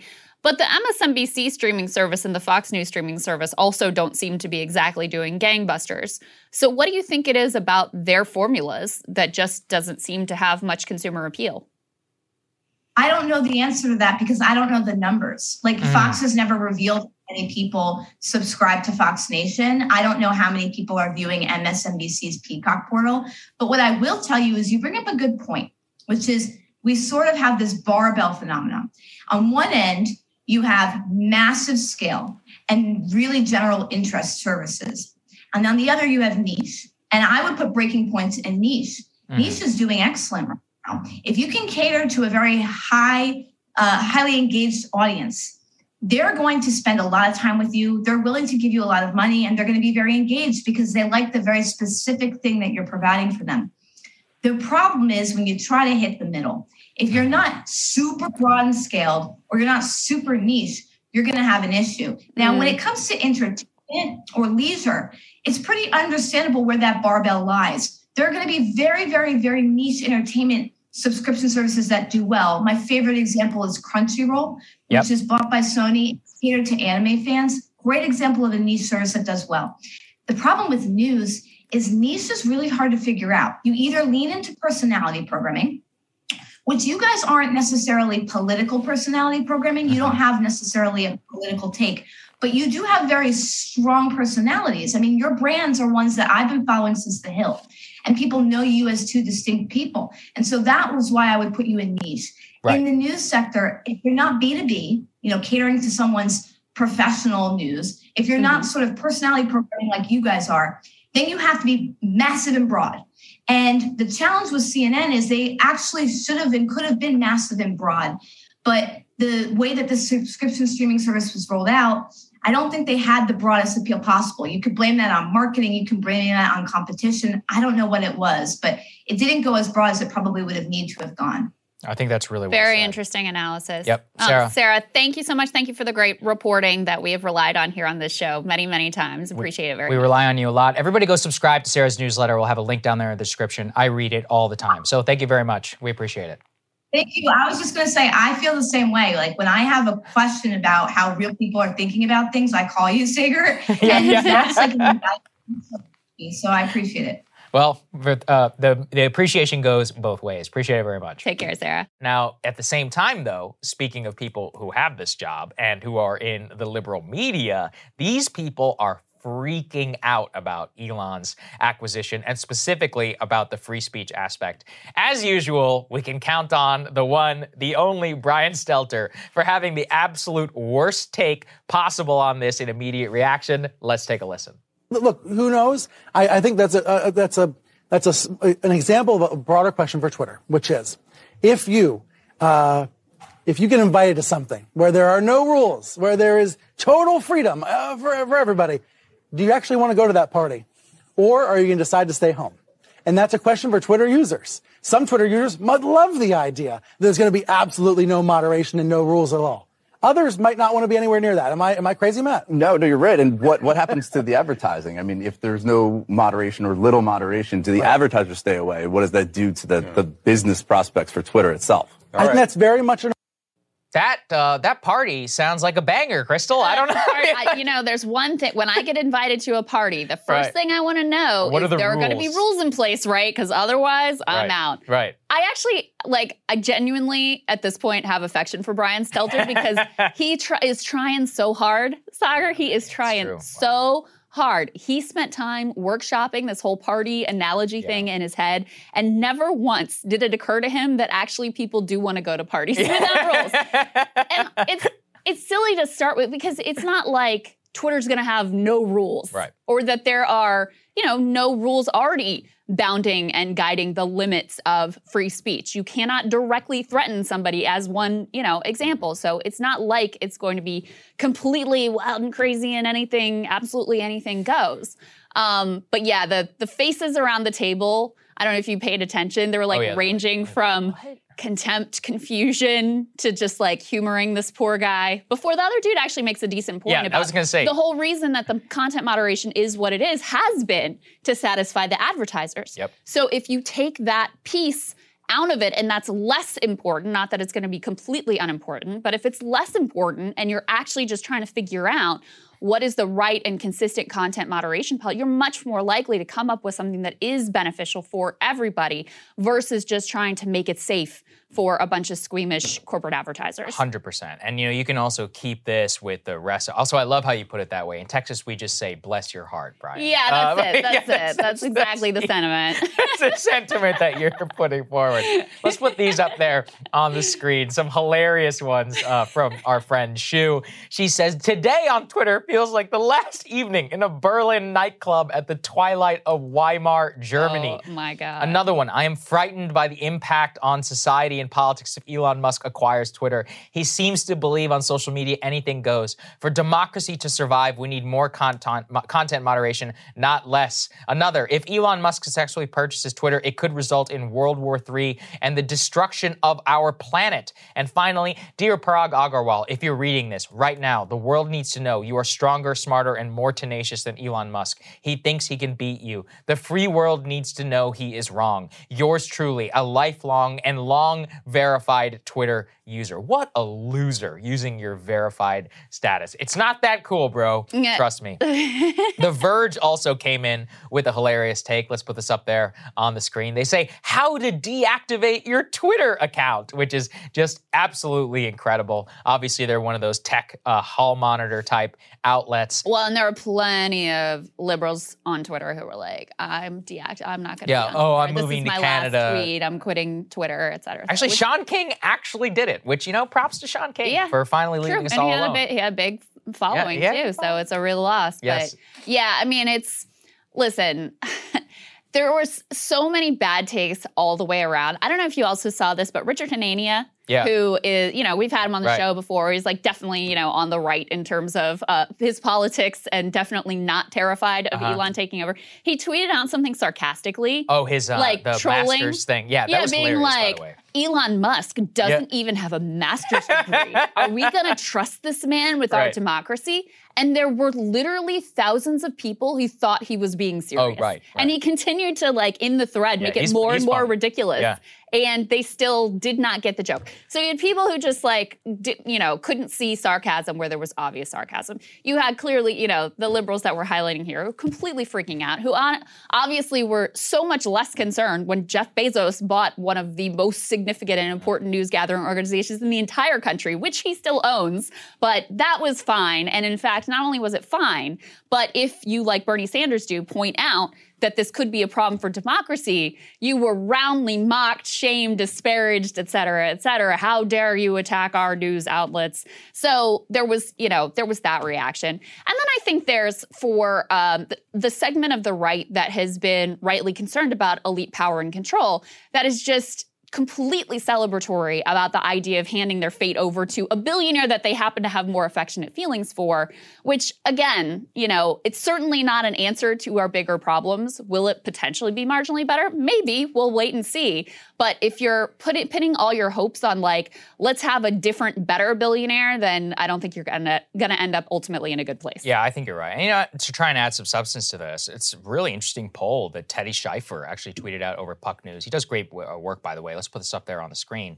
Is that there's a poll here highlighted by Data for Progress and at Recode. This was in February of 2021. Elon Musk is actually very popular across the board. So his favorability and unfavorability for Democrats is 52 22, meaning he has high favorability and a pretty unknown unfavorability. Amongst Republicans, his actually favorability is lower. It's 48 and 25. Amongst men, it's 61, 66 21. Women is 37 27. Don't really have an opinion, it seems. Amongst young people is very popular, 54 to 22, and at 45 plus at 48 to 25. So what he says here, and I think is really true, is the real schism is really not a public opinion on Musk between Democrats and Republicans. It's between men and women. Yeah, that's And right. Really, when you point out the favorability, I just think it, it bears repeating that normal people think of Elon in the context of Tesla, and the context of SpaceX. They may have seen some of his antics, but they respect him as probably the greatest entrepreneur uh, in the US over the last 20 years. And they don't really think about him beyond Well, that. that's the Yeah. that's the thing. Yeah. normal people probably just don't think that hard about Yeah, him. like, have yeah, like a really he's fine. super evolved view on Right. like all of the things that he's done or said or et cetera. Uh, it is funny. Yeah, it was interesting to me that there was basically no partisan divide whatsoever. Um, it was very, very closely matched uh, Democrat, Independent, and Republican. The big schism was dudes really love them. So Mhm. Elon Musk, like women Elon. not so Yeah. sure. um, and he does, I mean, just as his like public persona, I know there, there's something about him that's like magical to men, you know, especially young men under the age of, let's say, 50 or 40 or something like that. Um, there, that is definitely where his key demo and his like core superpowers lie. Well, he's So- like a teenager in a lot of ways. I mean, that's kind of how he behaves. Uh, Yeah. he's, I mean, he's very childlike. If you, if you read his, like I said, he reads biography, he literally talks about, he's like, his dream was to be a wizard whenever he was a child.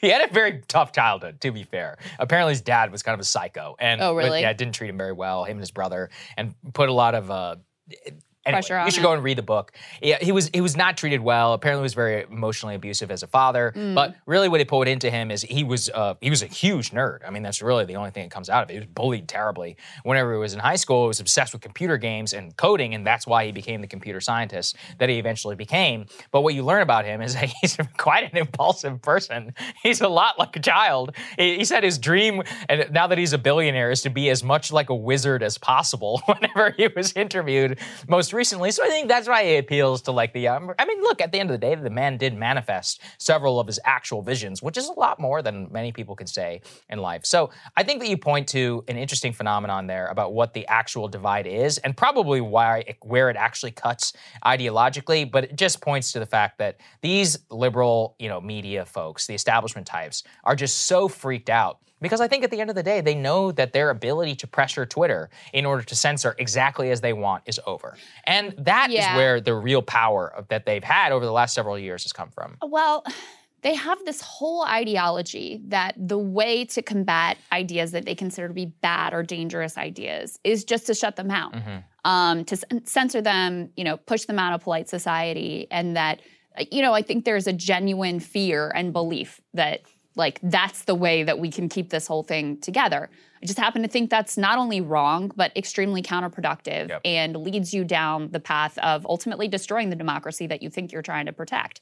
And so their ideology depends on the ability to, you know, to have their ideology reinforced and have people who don't agree with that pushed out of the public square. So I think that's why there's such a freak out here versus, you know, what is Jeff Bezos, who is definitely not on the left in any meaningful sense, but is going to be anti Trump, Yeah. is going to be, you know, with them more or less when it comes to social issues. They didn't perceive that as a threat, even though, you know, anyone who's being consistent here should just see that billionaires controlling our news gathering, our public squares is a big problem in society, whether you happen to be comfortable with that billionaire or not.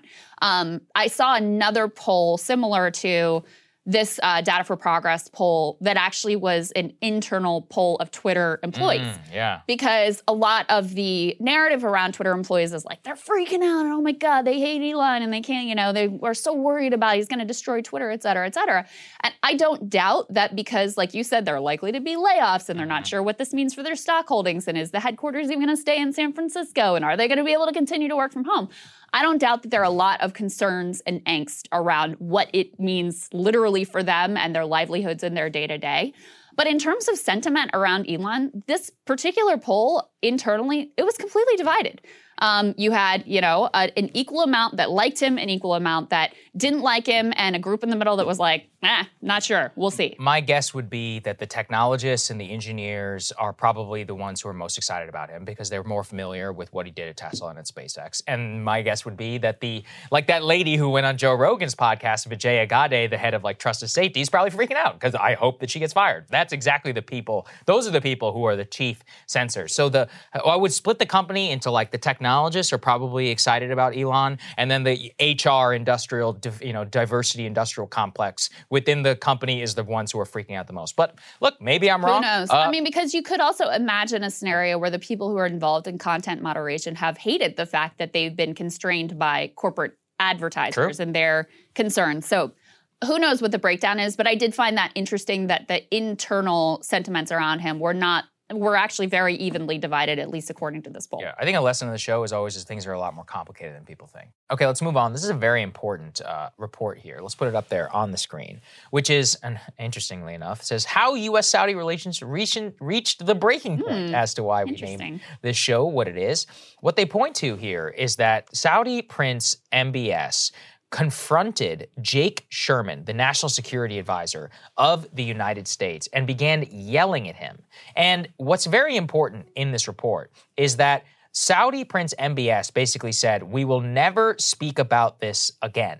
Now, he was so, so upset about Mr. Sullivan that he shouted at him and basically said that he would be banishing him from the room and that the US could forget about its request to boost oil production. So that is the significant part of all of this, which is that whenever, and also I love the description, he was wearing shorts Yeah, at his which seaside palace. Already felt was very disrespectful. Oh, of course, it- Right? This is how they. This is how they play. This right? is They like an alpha move. Like can- I don't even have to get dressed up for you. I'm Right. just going to Oh. be here relaxing in my shorts. I have heard stories about MBS and about the way that he would treat U.S. diplomats, and like he would specifically make them come on his yacht or whatever in the south of France in order to show his fake Mona Lisa or his fake Leonardo. Oh, yeah.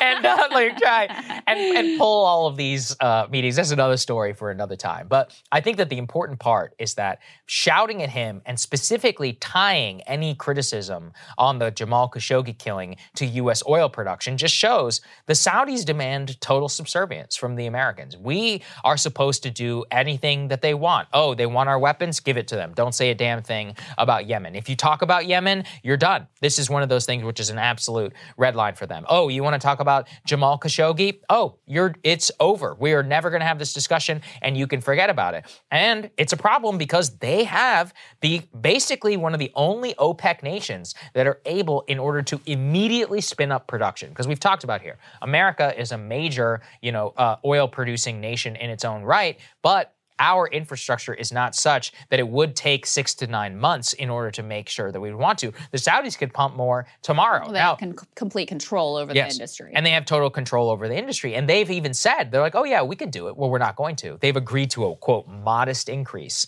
And you can just see the economic effect that this is having on all Americans. Let's put this up there. I had this cut from the AAA gas price national average. I mean, the national average of gas, as we cut this, was $4.12 a gallon. That's a lot of money. Okay, it's not 450, 430 like it was uh, a couple of months ago. So that yeah, the high, the all-time high uh, recorded was four dollars and thirty-three cents a gallon, which was last month. But I mean, it's only dropped by 20 cents. That's still an enormous tax on the average American. In California, Krystal, the average price is $5.68 a gallon. I mean, the lowest prices are in the 370s, 360s in the South and in the Southwest. But here also in the DMV, I get lucky if I get $4.12 a gallon, which is the national average. I mean, that is an immense amount of money that Americans are outlaying every week uh, to these oil companies and because specifically of the Saudis. Yeah, although the truth truth is at this point it has uh, there was a time when it had a lot to do with the Saudis um, withholding production and basically serving, you know, as Russian the, that's what the Russians want them to do. And there were all these little like diplomatic slights of the White House was trying to line up a phone call with Mm-hmm. MBS, they kept pushing him off. Ultimately they cancel and then the very next day he's taking a call with Putin. So there's all kinds of that kind of stuff that's ultimately going on here. But you know, oil prices per barrel have dropped a lot. Mm-hmm. Um, not thanks to anything that Biden or anyone else has done, but because of the new lockdowns in China, you know, curbing demand significantly. Um, and as we covered here before on this show, the sad fact of the matter is that when um, oil prices by the barrel go up, gas prices skyrocket immediately. But when they go down again, it takes a long time for them to come back down because all of the like um, gas station operators are trying to make what they can um, and benefit from the distance between what they're paying for uh, oil and what they can charge you at the pump. So I just want to be clear there's like a complex picture of why gas prices continue to be high right now. But the more important point here about the Saudis is listen, I want to see our country have good relations around the world, period, even with regimes that I don't particularly care for. And that definitely includes the Saudi regime, which has been extraordinarily nefarious, which, you know, the war in Yemen has been a, a moral atrocity that we have been completely complicit in. However, uh, in the while in the micro it has caused some pain at the pump for American consumers that I do not want to diminish, in the macro, us having a more arm's length distance from Saudi Arabia is a good thing. Yeah. And you know, it's interesting what it happened over because you had um, progressives who were kind of out on their own making the case, and some other civil libertarians who I want to give credit Mike to. Exactly, um, who were kind of out on their own with regards to the Yemen war and trying to take a stand there. And then it was once uh, the Jamal Khashoggi killing happened that really started to galvanize pub- public opinion and bipartisan sentiment, in- including with mainstream Democrats, against the Saudi regime. And that really did serve as a kind of a tipping point. So it's it's revealing here that it was those comments from Jake Sullivan mm-hmm. bringing up Khashoggi that causes MBS to totally freak out and scream at him um, because even you know it's look it was horrific what they did to Khashoggi, but that's only one of many abuses that we should be concerned about. Yeah, they do it from, every day. from the Saudi government. Um, but that was the thing that really sort of turned American public opinion and elite political opinion um, and caused them to question what this relationship with Saudi was ultimately like. So I do think that that was kind of a pivot point in this relationship. Yeah, and we shouldn't uh, dismiss this either. Let's put this up there uh, from Bloomberg. Rising oil prices, I just, this is just from yesterday. They are a boon to the Saudi economy. I mean, they are making bank in a way that they have not made in a long time. The IMF said its estimate for the country's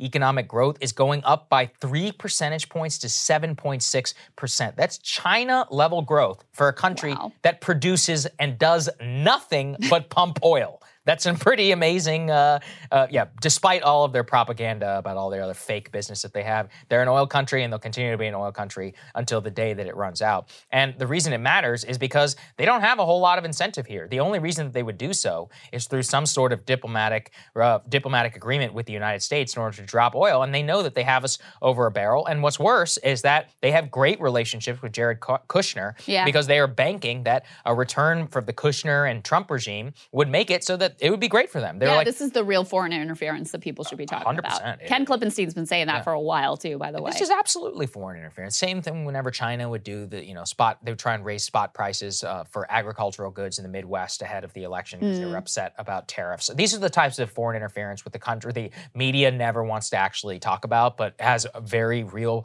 political ramifications here in the U.S. We should all just be aware. Look, like no matter how what you think, I don't want to be screwed with by the people who are probably more responsible for 9/11 than anybody but Mhm. Osama bin Laden. And you know, it's disgusting that we've been kissing their ass for the last 20 years and allowing all of this Saudi cash swimming around in our country. Even the Twitter deal, we talked about that with Elon going against the uh, the Kingdom Holding Company. I mean, right. by the way, I'm aware that the Kingdom Holding Company is not actually tied to the kingdom, but if you think that that prince isn't directly subject to the whims of MBS, given that he was literally imprisoned by MBS, then you're an idiot. And I just think that we should not allow these Saudi royal family members or rich people to throw any weight around in this country whatsoever. And this ties to, you know, my conversations around nuclear and and all of that and why exactly that's necessary. But you can just look at this and it's really gross that they are printing money hand over fist. They're screwing with us and we continue to sell them weapons and give them preferential treatment in the diplomatic world. They don't deserve it. Screw them. Yeah. That's what we should say. That's a part of the Biden administration that's been really pathetic is Yeah. even after some of these, you know, displays of contempt,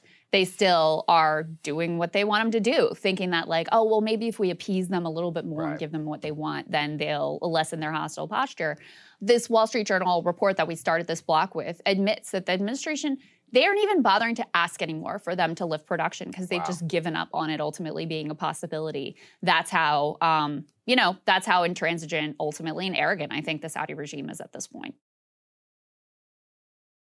Let's get to Saagar's part in this whole saga. Go ahead and throw this element up there on the screen. So, as I was just saying, these executives really deserve a lot of scrutiny. And mm-hmm. so Saagar on Twitter provided a little bit of that scrutiny, Yes. saying Vijaya, Ga- Vijaya Gatti, is that how you say last yeah. The top censorship advocate at Twitter, who famously gaslit the world on Joe Rogan's podcast, true, and Mm-hmm. censored the Hunter Biden laptop story, is very upset about the Elon Musk takeover, and he includes in there a Politico story that says Twitter's top lawyer reassures staff and cries during meeting about Musk takeover. This is reporting from Politico. Yeah, okay, yeah, this is look. like he's just showing the world what happened here and having some commentary about it. I can't stand Vijaya Gade. Haven't been able to stand her uh, since 2018 when she appeared on the Joe Rogan Experience with Jack Dorsey. Spent 90% of the time gaslighting all of us and Tim Pool as well about the censorship policies Yeah. over there. So I found it amusing, and I'm going to talk about this in my monologue. Was it mean? Yeah. Okay. I'll, I'll admit. okay, yeah, but it was I, mean. I won't even defend you. That Yeah. put this back up on the Yeah. screen. This is not even that mean. I mean, Okay, I on. agree, but I'm by just the saying, like- standards of, of Twitter, I actually think you're being a little too hard on yourself. Put that part back up on the screen because Yeah. we've got another part we've got to get here. Yes. So you say she famously gaslit the world. Right. True. Censored the Hunter Biden laptop Right. story. True. Is Yeah. very upset. Also true. Just completely Right. factual, point right. by point, based on the reporting from Politico. So then something very unexpected happens. I did not expect this. Elon Yeah. Musk himself Yeah. replies and says, also in a pretty neutral tone here. I agree.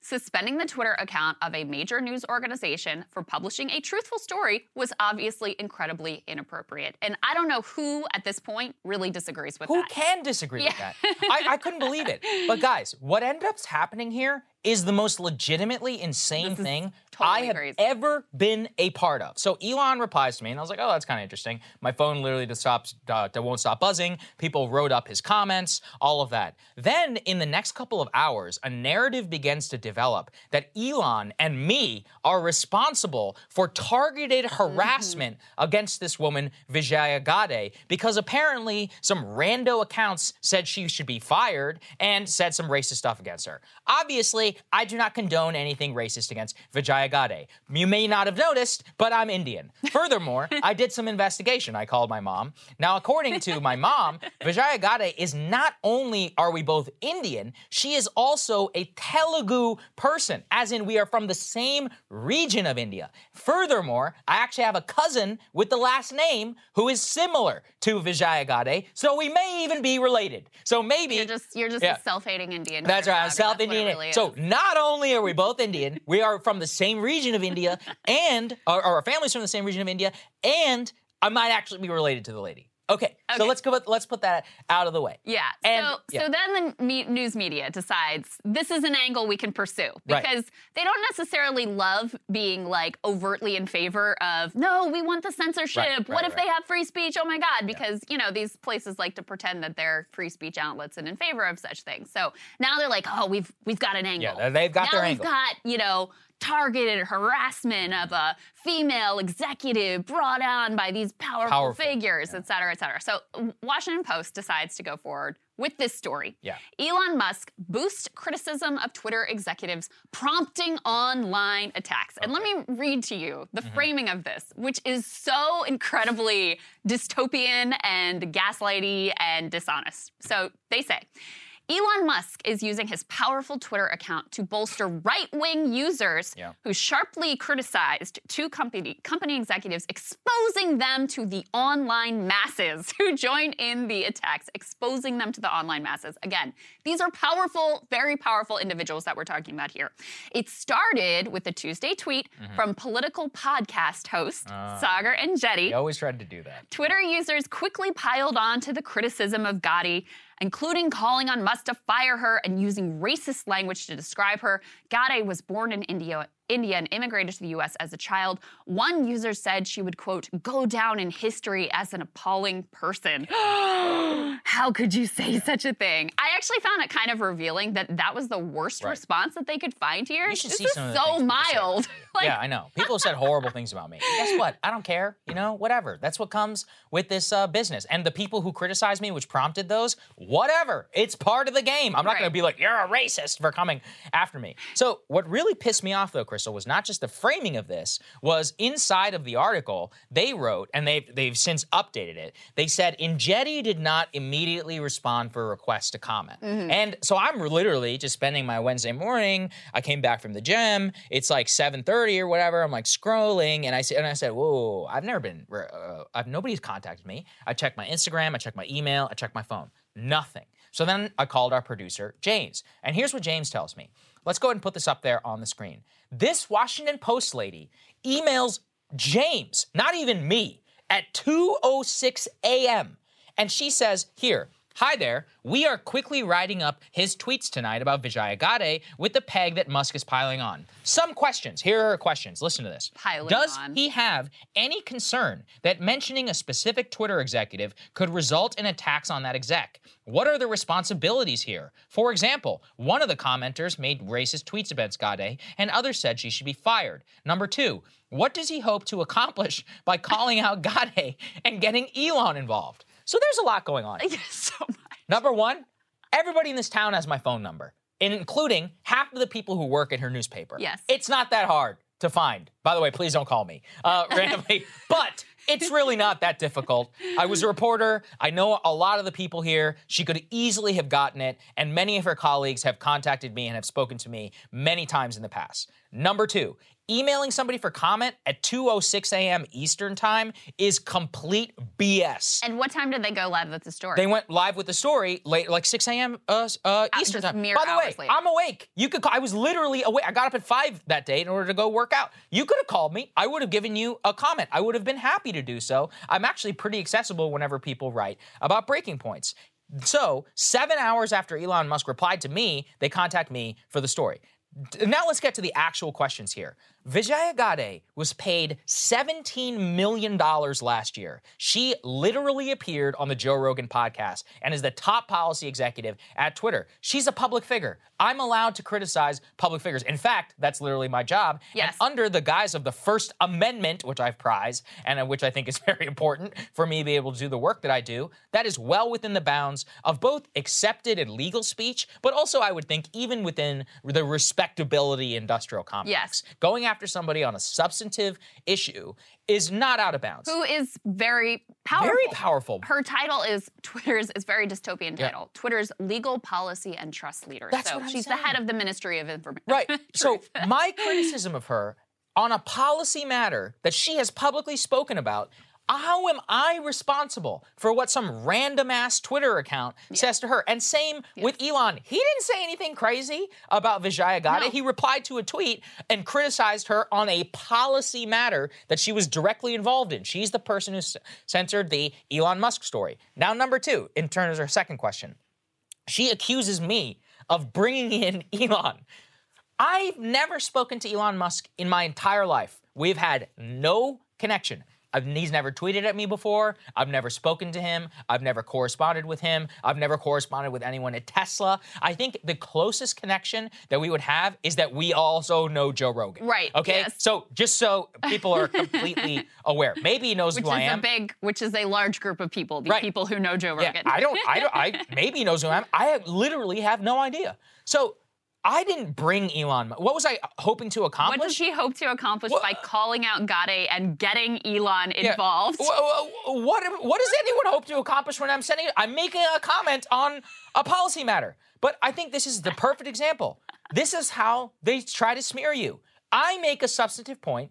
Some random people say something. Now, me and Elon are racists Yeah. and are responsible for the harassment that this lady is experiencing. By the way, I decry the harassment, okay? And any racist harassment against her would be equally applicable to me. So obviously, Yeah, that's fair. not thing. So it- all of this, as you said at the top, they are just covering up for the fact that they agree with censorship. Right. And two, let me just take you a little bit behind the scenes because I found out a little bit more since uh, all of this happened. Vijaya Gade, I don't have a confirmation on this, but I'm just telling you, she has very, very close relationships with a lot of these reporters. In fact, the Washington Post reporter who wrote this story was going and liking a bunch of tweets about how Vijaya Gade is like some saint, you know, come back to earth, and how she, you know, she's somebody who's been really helping people out. And it has been made known to me via cutouts. I'm not going to reveal my sources that Vijaya is very, very close with the entire tech press, which is why they are going after this. So, was she involved in maybe creating this entire narrative? I'll let you take that uh, supposition for See, yourself. That's the thing that is so Yeah. dishonest here. I mean, first of all, I think it really reveals what dishonest, hacky actors they are that Yeah. they would email James Yeah. at 2 a.m. Right. for comment. Right. And then make it sound like, oh, you just couldn't be bothered to respond or didn't I'd be have happy to any respond. response. Yeah. I mean, that just is a little window into how these people actually Right. operate. And then, yeah, this isn't a straight. She she wants to present this as just like a straight news report, but clearly this is advocacy. Mm-hmm. Yeah, you're I obviously mean, friends with the lady. very Be clearly honest. is advocacy here. And listen, the same standard could be applied. You know, turn it right back around. How could the Washington Post, you know, call Yeah, you right. out and target you for harassment? And Saagar, are you okay? Yeah, I mean, know. you know, it's it's just it reminds me a lot of actually what they did um, with with Bernie Sanders and like the whole Bernie Bro narrative and Mm-hmm. You're trying exactly to right. blame Bernie for any like bad thing that some random supporter of his ultimately said. It was equally ridiculous, and it's why I was really disappointed when he actually sort of gave into that narrative at one point. Because now you can see the way this gets weaponized all the time, and it always gets weaponized to protect really powerful people.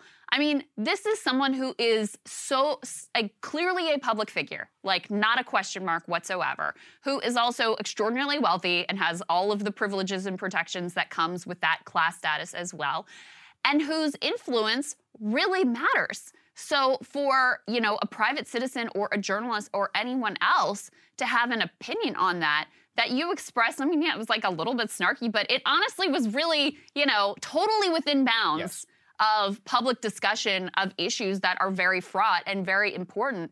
To make that into some nefarious thing i just it's uh, like you're right to be completely indignant in the way that they handled all of this. And i think we should also say like they were not the only ones. No, no, no, insider no, also wrote it up in a really sleazy and dishonest way. They called you a right-wing activist okay i mean Guys, ask the real right wing activists. I can't stand Yeah, right, Yeah, exactly. this is the funniest thing. It's just, but Yeah. you know, it's very clearly the the language is chosen to make you sound like some Mm-hmm. nefarious actor who's trying to stir up shit, and you're in cahoots. You know, that's the sort of insinuation here from the watch. You're in cahoots with Elon to target this harassment at this vulnerable person. Give me a break. It's ridiculous. No, it really pissed me off because, like you said, it spawned actually that Washington Post story, then spawned Business Insider and a bunch of other outlets are cons- referring to me either as a right wing activist or conservative YouTuber. I'm like, guys, why does we have to apply any of these like a- adjectives? Why can't it just be host of Breaking Points, a popular political show? I mean, what's wrong with that? It's a right left show. We have an incredibly diverse audience. Ask people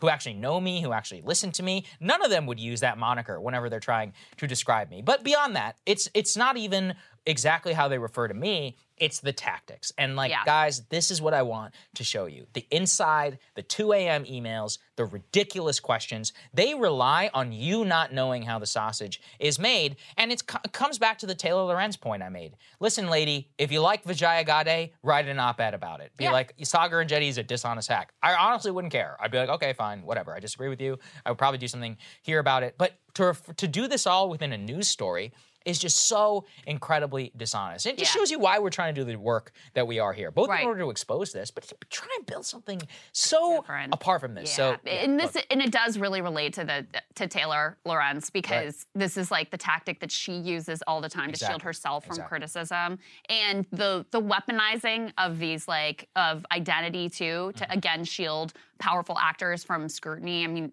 Taylor, the thing that makes it so ridiculous with her is everyone wants to to sort of like um, infantilize her. It's like, how could you do this to this young woman? Right. First of all, she's we don't know exactly how old yeah, she she's is. lied about her age. But she's times. not that young at this point. She's like nearly 40. and second Yeah. of all, this is a well paid, prominent journalist at one of the top outlets in the entire country in a tremendous position of power.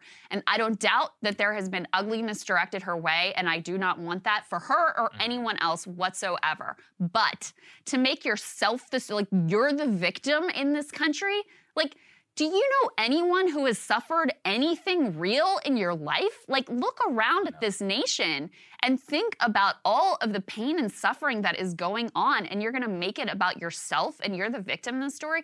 That's why these things are so disturbing because ultimately, again, it is used to make sure you cannot critique the powerful. And so, this is a perfect example of how they use these tactics really cynically to try to shut down what is a legitimate debate and discussion about the policies that should govern our public square. Yeah. And the last thing I'll say on this is I'm lucky. Okay. I got this show. I have you guys. I have the premium subscribers. Like I my livelihood is not going to be affected by this. But let's say I was still let's say we still worked at the Hill. This is a problem. All right, Correct. this is a real problem for point. me. That is a Uh, very good If I still worked in uh, in a normal corporation or media company, this is a real issue in terms of the way that you're getting described and your colleagues. And hey, you know, why are you being unprofessional? Um, all of this. I have the liberty in order to expose all of it and just say, here's what they said to me. Here's the email. This is complete BS. I can fully express myself. So I just want to say another thank you to everybody who listens to the show, to all the people who support Yeah. the show.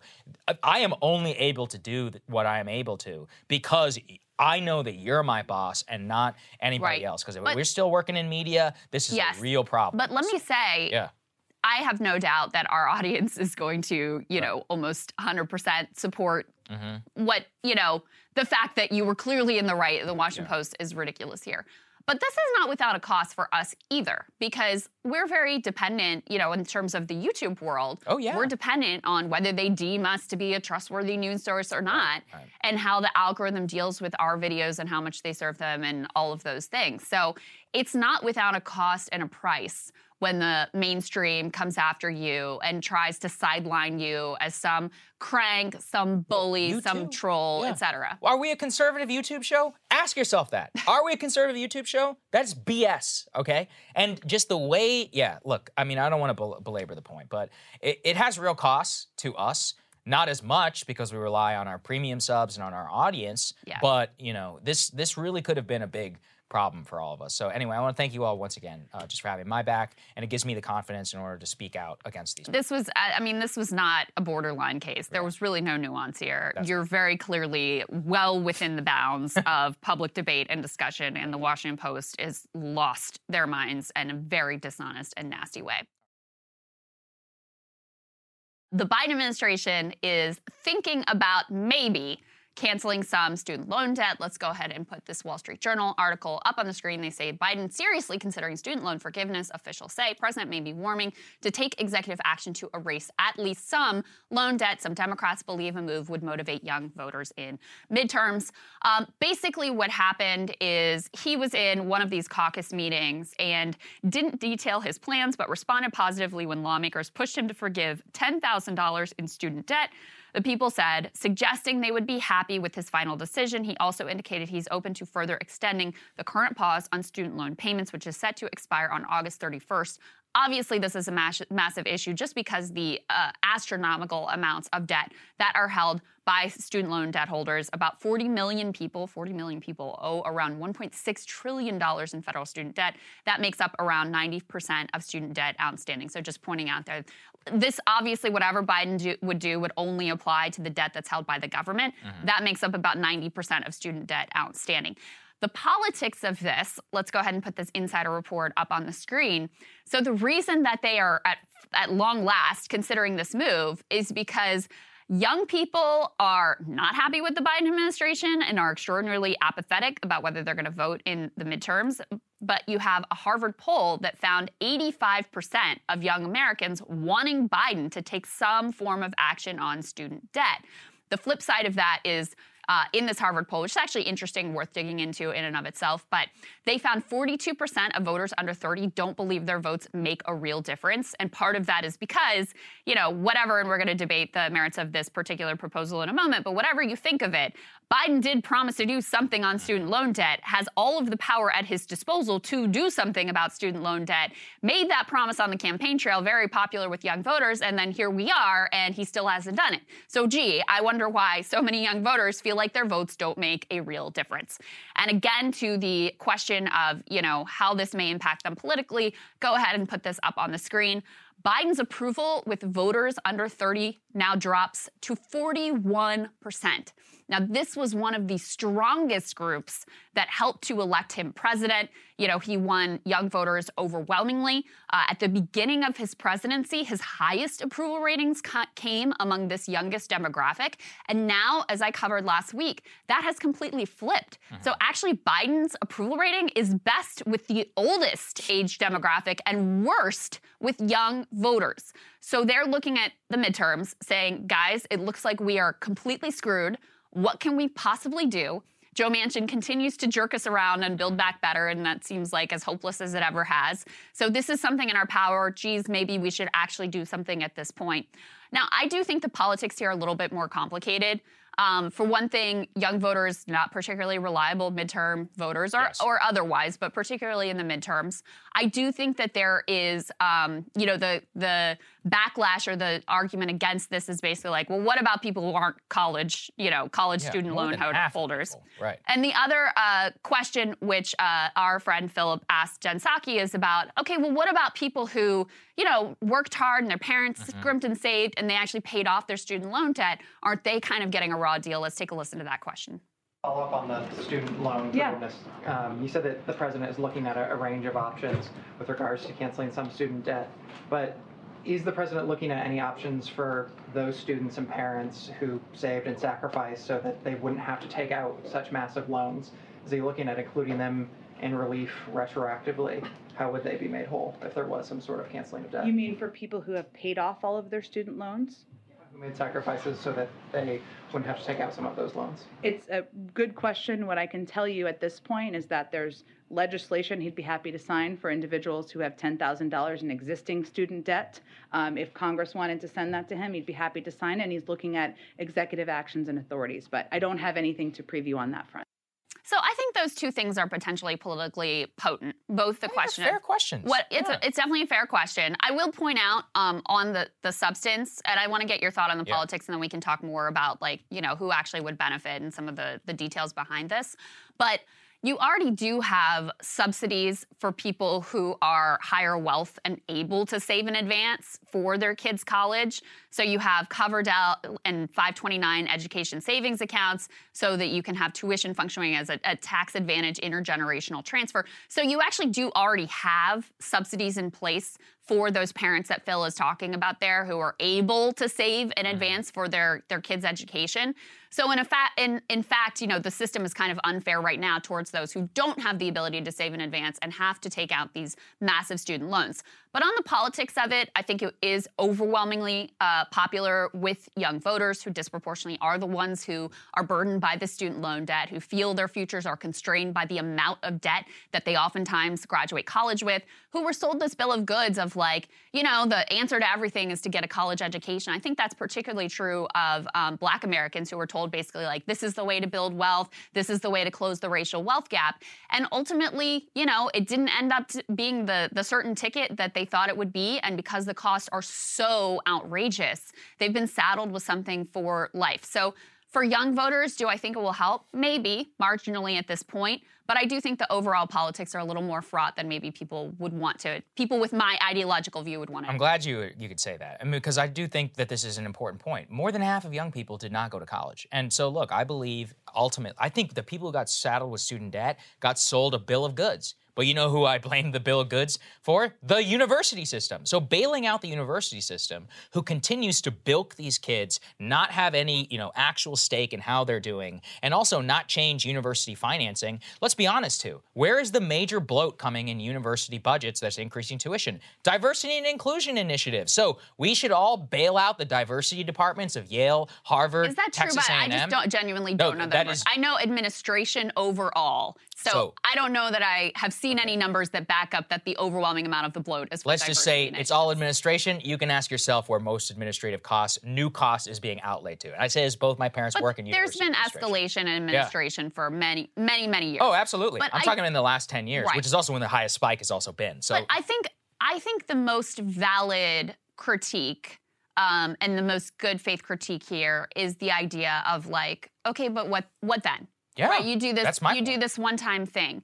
Now, for me personally, because I do think that this is such an outrageous situation and a relatively new one too. I mean, it's easy for us to forget Mhm. because we've always come of age during a time when college tuition is fucking insane.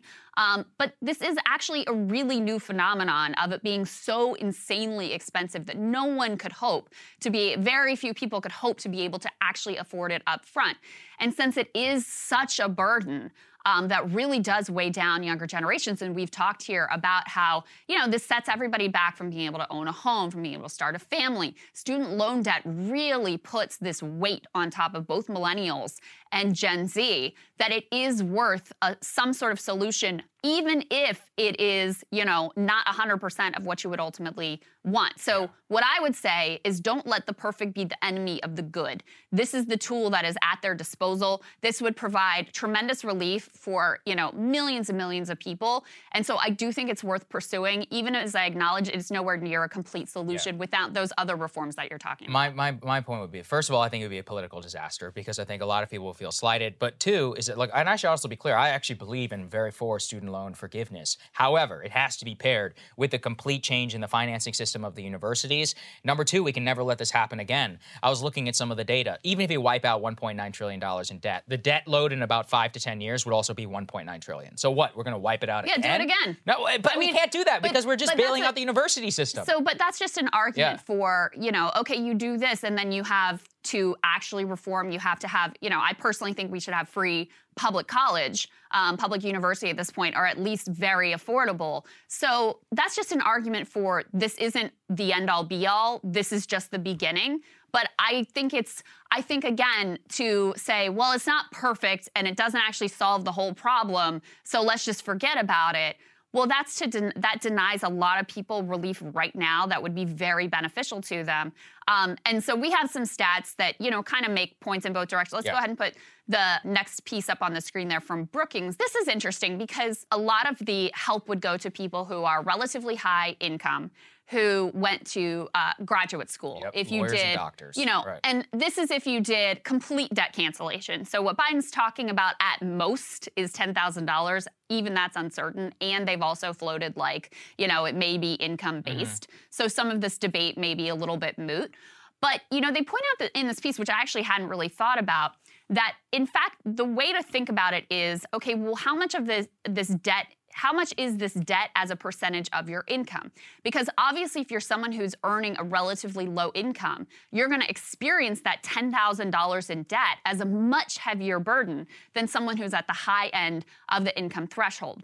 And um, the person who, who wrote this analysis made the case of like, you know, sales tax is widely considered a regressive tax because it takes up more of your income if you are a low income person, even though wealthy people, because they spend more money, Right, they pay pay, more more of the tax. tax, yeah. So it really is important to think about it in relation to a percent of income. And then also, we'll get to in a moment. It also is very different. The picture is very different when you're thinking about income versus when you're thinking about total wealth. And one thing we've talked here a lot about recently is how much the sort of asset and wealth economy is even more important indicator at this point than thinking about just what your income is because you could have a relatively low income but if you've got you know if you own a home for example then you're in a much better position. So people who have high levels of student loan debt that really puts a huge burden on them in terms of being able to buy a home or have that asset creation that puts them into middle class life. So Yeah. that's why I think it, even as it's not, you know, 100% or perfect solution or all that I would see, uh, all that I would want to see, having at least some student loan debt relief will really be significant for a generation that has just gotten screwed over again and again and again their entire lives. Let's put the next one up there on the screen because this is also important. Uh, so take a look actually at that pie chart because the largest amount of the benefit only go, 60% of households, bottom 60% receive only 34% of the benefit because of the outstanding load of the amount of debt. And people cannot conceive of just how much debt these lawyers and these doctors are holding. And once again, I just am completely against the idea of bailing out these low rate law schools, which are charging 60 to 100 grand, really criminalizing a lot of these students and setting them up for lifelong Are you opposed though even to the more like $10,000 or if it's income constrained? It depends because once again, even on the 10,000, you know, here's another point, which is part of the reason why the student debt is so high amongst the bottom quintile because the bottom quintile is also disproportionately more likely not to have gone to college or not graduated from college. So the data does show us that if you actually graduate, you're mostly on track in order to pay off your debt if you went to a public university. However, the people who get most screwed, who take out loans and then they drop out. So actually those people I'm the most concerned about and Yeah. I'd be most in favor of wiping out their debt because they have none of the benefit, all of the saddle. So that's really tough. Yeah. Like I said, and I think about this a little bit like Wall Street. Look, there was a decent case to bail out Wall Street, right? Like, hey, we got to bail out Wall Street. People need to make payroll. We need a financial system, all of that. But did we deal with the underlying problem? No. We actually have a, probably more of a criminal Wall Street system than we do today than before because we yeah, didn't but solve I mean, the incentives. regular borrowers are not equivalent to Wall Street ghouls who deserve to go to prison. Right, but but the whole point was at the time is how are people going to make payroll? Normal ass people need to get their paychecks. People, all this. That's why we did it. Uh, ultimately, in the first place, there was a case, a decent case at the time, that real people's lives were going to be affected by a complete bank collapse, which was correct. But and I think the correct case at the time, which I know you agree with, is we had to change the underlying system, which we did not yeah, do. but so I, we can't just, keep I don't think it's this. a good analogy because you're Yeah. talking about bailing out people who profoundly did not deserve it. This is talking about people who profoundly do deserve it, who were really like sold a bill of goods, you know, walked down this rosy path of just take on the debt, go to college. This is a way to build wealth. And then we're stuck with a bill that is just completely insane. And which, by the way, if we're just being real, many of them will never pay. I mean, that's part of it yeah. too, is like kind of like Social Security. the amount of debt that um, has been loaded on top of these generations, they're, it's just going to be with them hanging like a rock around their neck for their entire lives. So, um, so yeah, it's you know. I would like to see us reform our system so that we have free public college. I would like to have debt completely wiped out. But I would support even a limited um, forgiveness so that people can start to get ahead again. Because, you know, the real path to the American dream at this point is to be able to own a home. And if you've got this debt burden on top of you for your entire life, it makes it so difficult for you to be able to ever become part of the asset ownership class, which is why we see millennials and Gen Z so consistently screwed. We have some, um, this is, let's put Matt Bruenig's uh, analysis up on the screen here because this is interesting as well. Um, he's got just some numbers about what is the current student debt situation. You could see there just how much money is owed somewhere between 1.1 trillion and 1.65 trillion. Let's go ahead and put the next piece up on the screen, the next chart that we have here. So this makes the case you're making, Saagar, of if you look at the share of student debt owed by each income quintile, it actually goes up as you become wealthier. But he points out another way of thinking about it is if you look at the uh, share of student debt by uh, wealth rather than income, go ahead and put this next piece up on the screen, the dynamic actually flips. And that's partly because if you are weighed down by student debt, then uh, you know undoubtedly you're going to have less wealth overall because that student debt is putting a tremendous burden on you and bringing your wealth down to really low levels. So you have here the least wealthy fifth quintile has 55% of the share of student debt.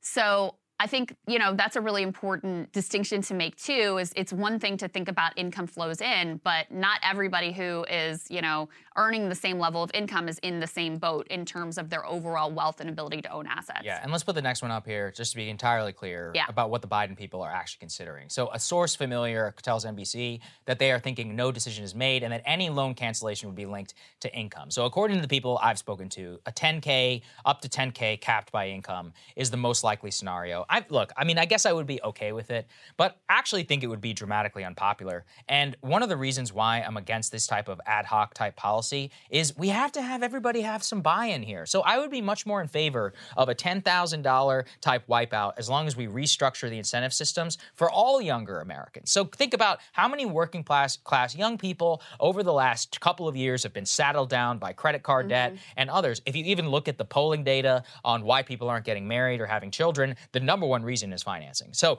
again, in a country where 55% of people don't even go to college, don't even try, they also have an immense amount of debt. I would be much more in favor of, okay, let's say 10K, cap it by income, those people, all is here, frame it as like a new start, a new deal, some sort of thing Yeah. for those folks. Because universal systems like Social Security and Medicare, where everybody in a generation actually universally benefits from something, is just much more preferable to me. Because right now, this is class warfare. I mean, let's be honest. Like, these people are disproportionately Democrats, so it's a bailout also of their own voters. And also, it's just, I don't think it's right to have the educated class get a bailout when young working class folks who actually pay taxes are getting nothing from It, this. it all Yeah. depends on what problem you're trying to solve, Yeah. right? If the problem you're trying to solve is just like people have been screwed overall, and so they should get help overall. Like, Which I believe. Honestly, yeah. like I'm totally good Yeah. with sending out a ten thousand dollar check to everybody in the Yeah. country and Yeah. having it happen on a routine basis, and you know redistribution so that we have uh, you know massive transfer of wealth to make the country less unequal. I am hundred percent on board with that. I don't hear that.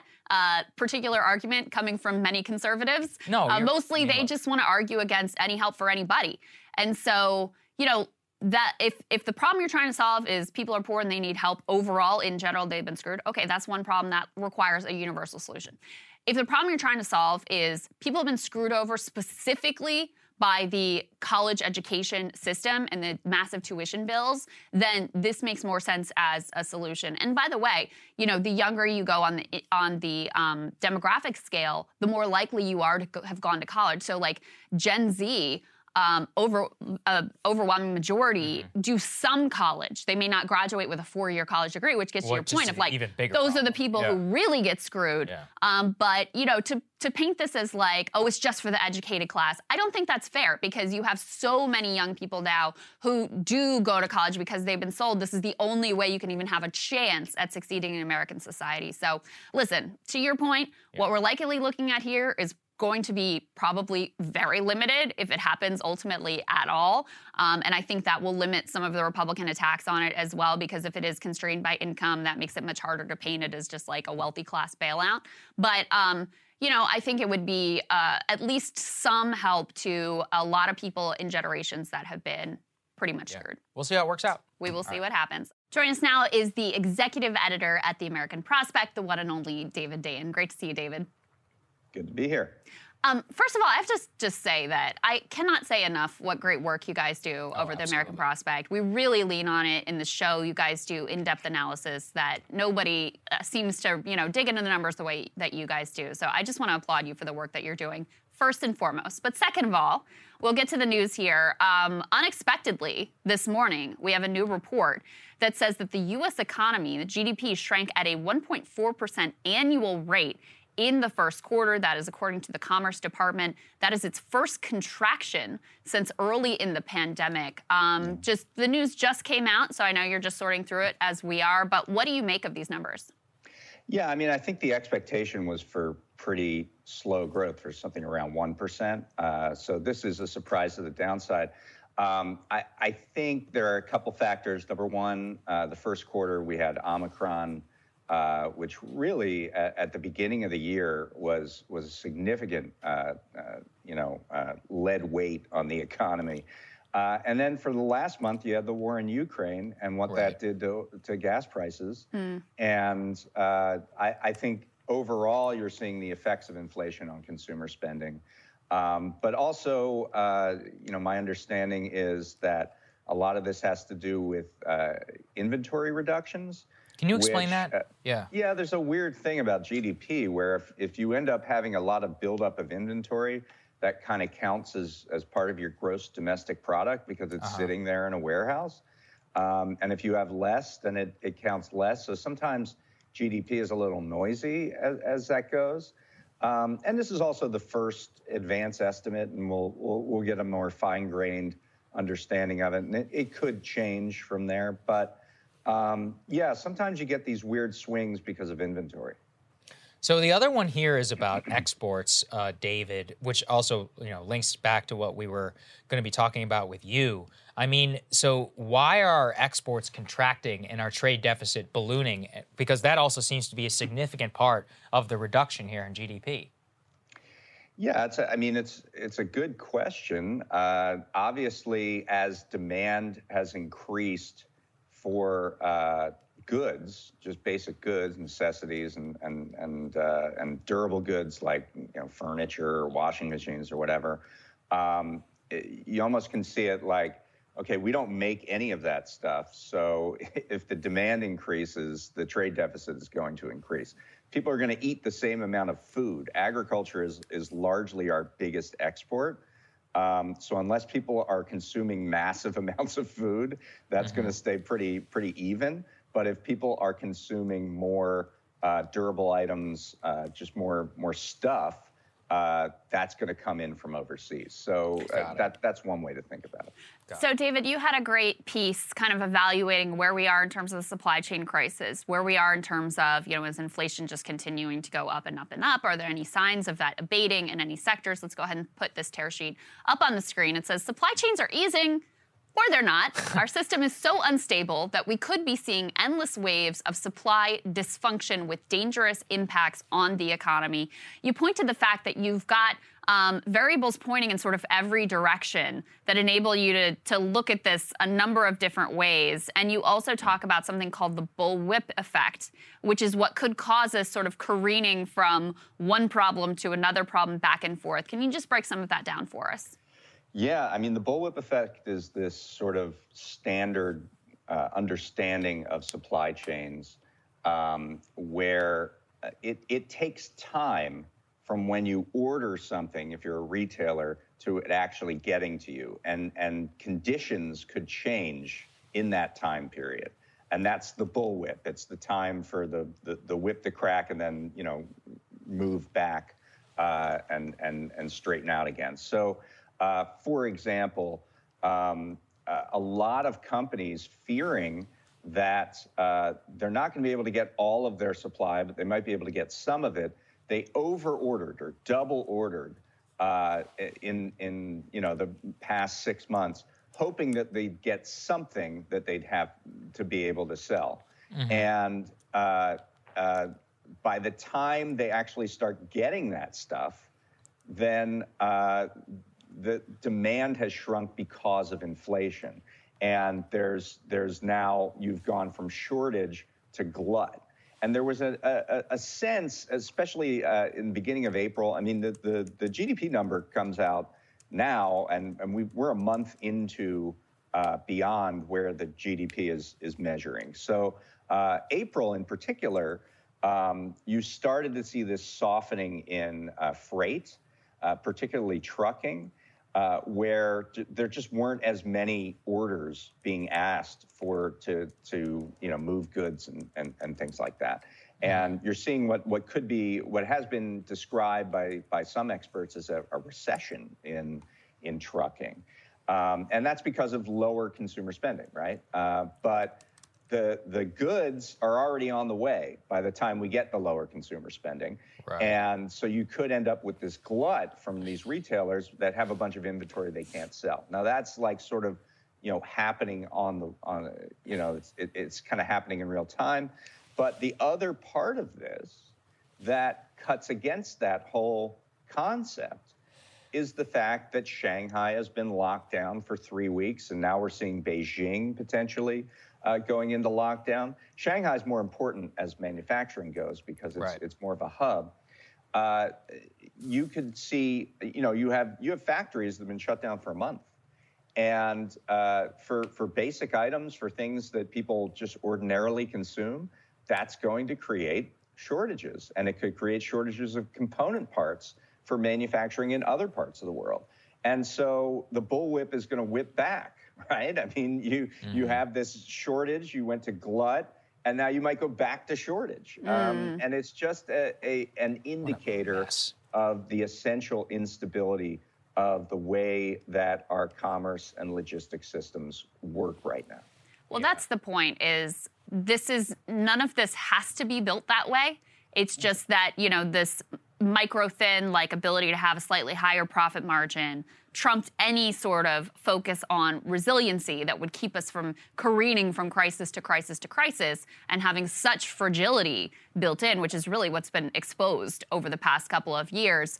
David, I'm also wondering um, are we seeing impacts from the Federal Reserve? Hiking interest rates and indicating they're going to do that at you know at least the same pace, potentially an even more accelerated pace, and uh, also indicating that they're planning to sell, at, you know, get unload assets from their balance sheet at, mm. uh, at, at a pretty good clip as well. Are we seeing an impact from that policy play out here too? I think not direct effects yet because they've they've only raised a quarter point at this point. There's an expectation of uh, a half point or maybe even a 0.75 point uh, rise in May, but expectations are trending in that direction, and, and that particularly comes through the channel of mortgages. Um, Mortgage rates are over 5%. And so it, it costs a lot more to buy a home. And we're starting to see that play out in some softening of, of housing markets. Um, but uh, to get back to your point, I think there, there's one very key thing that you can say about the Federal Reserve's intention to increase these interest rates to break the back of inflation. Uh, and, and, and that's to, to ask the question what are increased interest rates? How are they going to end the lockdown in Shanghai? How are they going to stop the 500 ships that are currently off the coast of Shanghai Harbor? Mm. Uh, uh, how are they going to uh, shrink that number? Uh, They're not. I mean, we have a supply problem, and the, the Fed is targeting demand. Essentially, is the, is the issue to me, and uh, I, I think what we've seen uh, is is not only uh, the the chaos that can arise from you know a, a pandemic, but the fact that we're in we're in kind of a, a world where there are these threats to supply shocks at every turn. I mean, the war in in Ukraine has been a much bigger spur, uh, particularly on food prices. Uh, uh, wheat being a very uh, uh, major commodity export out of Ukraine, uh, we've seen that be a, a, a much bigger deal, and of course, oil um, uh, than uh, than what we saw, you know, in in the two years leading up to the pandemic. Uh, climate issues have been uh, uh, periodically problems for supply. Last year in China, the Yangtze River flooding led to a lot of production delays. Uh, a heat wave led, because of the way in which China's uh, uh, energy sector goes, Mhm. led to shutdowns at factories of electricity for several Wow. weeks. And Hmm. that led to shutdowns. We've seen like freak fires. There was a fire uh, in Japan that that uh, reduced a lot of semiconductor capacity, and Hmm. then there was a fire early this year in Berlin at the factory that makes the machines that make semiconductors. Oh, Jesus. Right. So I mean, there, uh, we don't. I I mean, we've been able to make the the the very long intermediated supply chains work. Uh, uh, for I mean, work to the extent not really for workers, but at least for cheap prices for for a long time. But I feel like the the threats to this are rising. The hidden risks that this this kind of system draws out have risen over the last several years, whether it's through more political unrest, climate, uh, and extreme weather events, uh, and now a pandemic. And uh, I, I think we, I think it it demands a rethink of this system. Yeah. I think that well we said, are all living through that in real time. David, thank you so much for breaking it down. Great to see you. Thank you. Absolutely. Thank you. Our pleasure. Thank you guys so much for watching. We really appreciate it. And uh, I'll just reiterate it one more time. Look, I mean, you know, when the Washington Post and them were coming after me, and by extension you, by demeaning us, Definitely, and yeah. you know, going uh, uh, denigrating That our I would show. associate myself Yeah. with such a villainous a character villainous as yourself. character. All I could think about was thank God that we have you guys, our audience, our supporters, and the premium subs. By building the business the way that we did, it makes it so that we can actually stand up to them. So thank you all so much for your support uh, at this time. It really does mean more than you can ever know. We really appreciate it. And you know, we're look for your hard-earned money. We are using it as best as we possibly can. We've got all these new partnerships. We've got Jordan Chariton, who's on the ground. We're just talking to him. He's got a new uh, place he's going to be visiting, traveling for us. Got an exclusive footage. We're going to have a highlight reel of all of his interviews. It's going to drop over the weekend. Marshall's been doing great interviews. Kyle's clips have been doing great as well. We've got uh, Maximillian Alvarez, Matt Stoller's coming into the studio right whenever we're done today to film something new for all of you. James Li's video um, is fantastic. So Yeah. all of it is just geared towards how can we give you the best possible value for your money. Now we've got the newsletter going as well, a written description of everything we talk about in the show. So we're just going to keep on building here, guys. Thank you all so much. Yeah, we have never, I think, been more grateful for you all because it does provide you peace of mind. Like the Washington Post thing is a pain in the ass, and it's Yes, not cost annoying, free right. because the more that we get pushed down of like mainstream mm-hmm. respectability, obviously, you know that determines our treatment with the algorithm, all those sorts of things. But it really does give you peace of mind that you know, question. yeah, you're, we're going to be fine, and we know you guys are going to back us up and back Saagar up. So we have never been more grateful. We love you guys. We got a lot of great content to post for you this weekend, so make sure you watch out for that, and we'll see you back for a full show on Monday.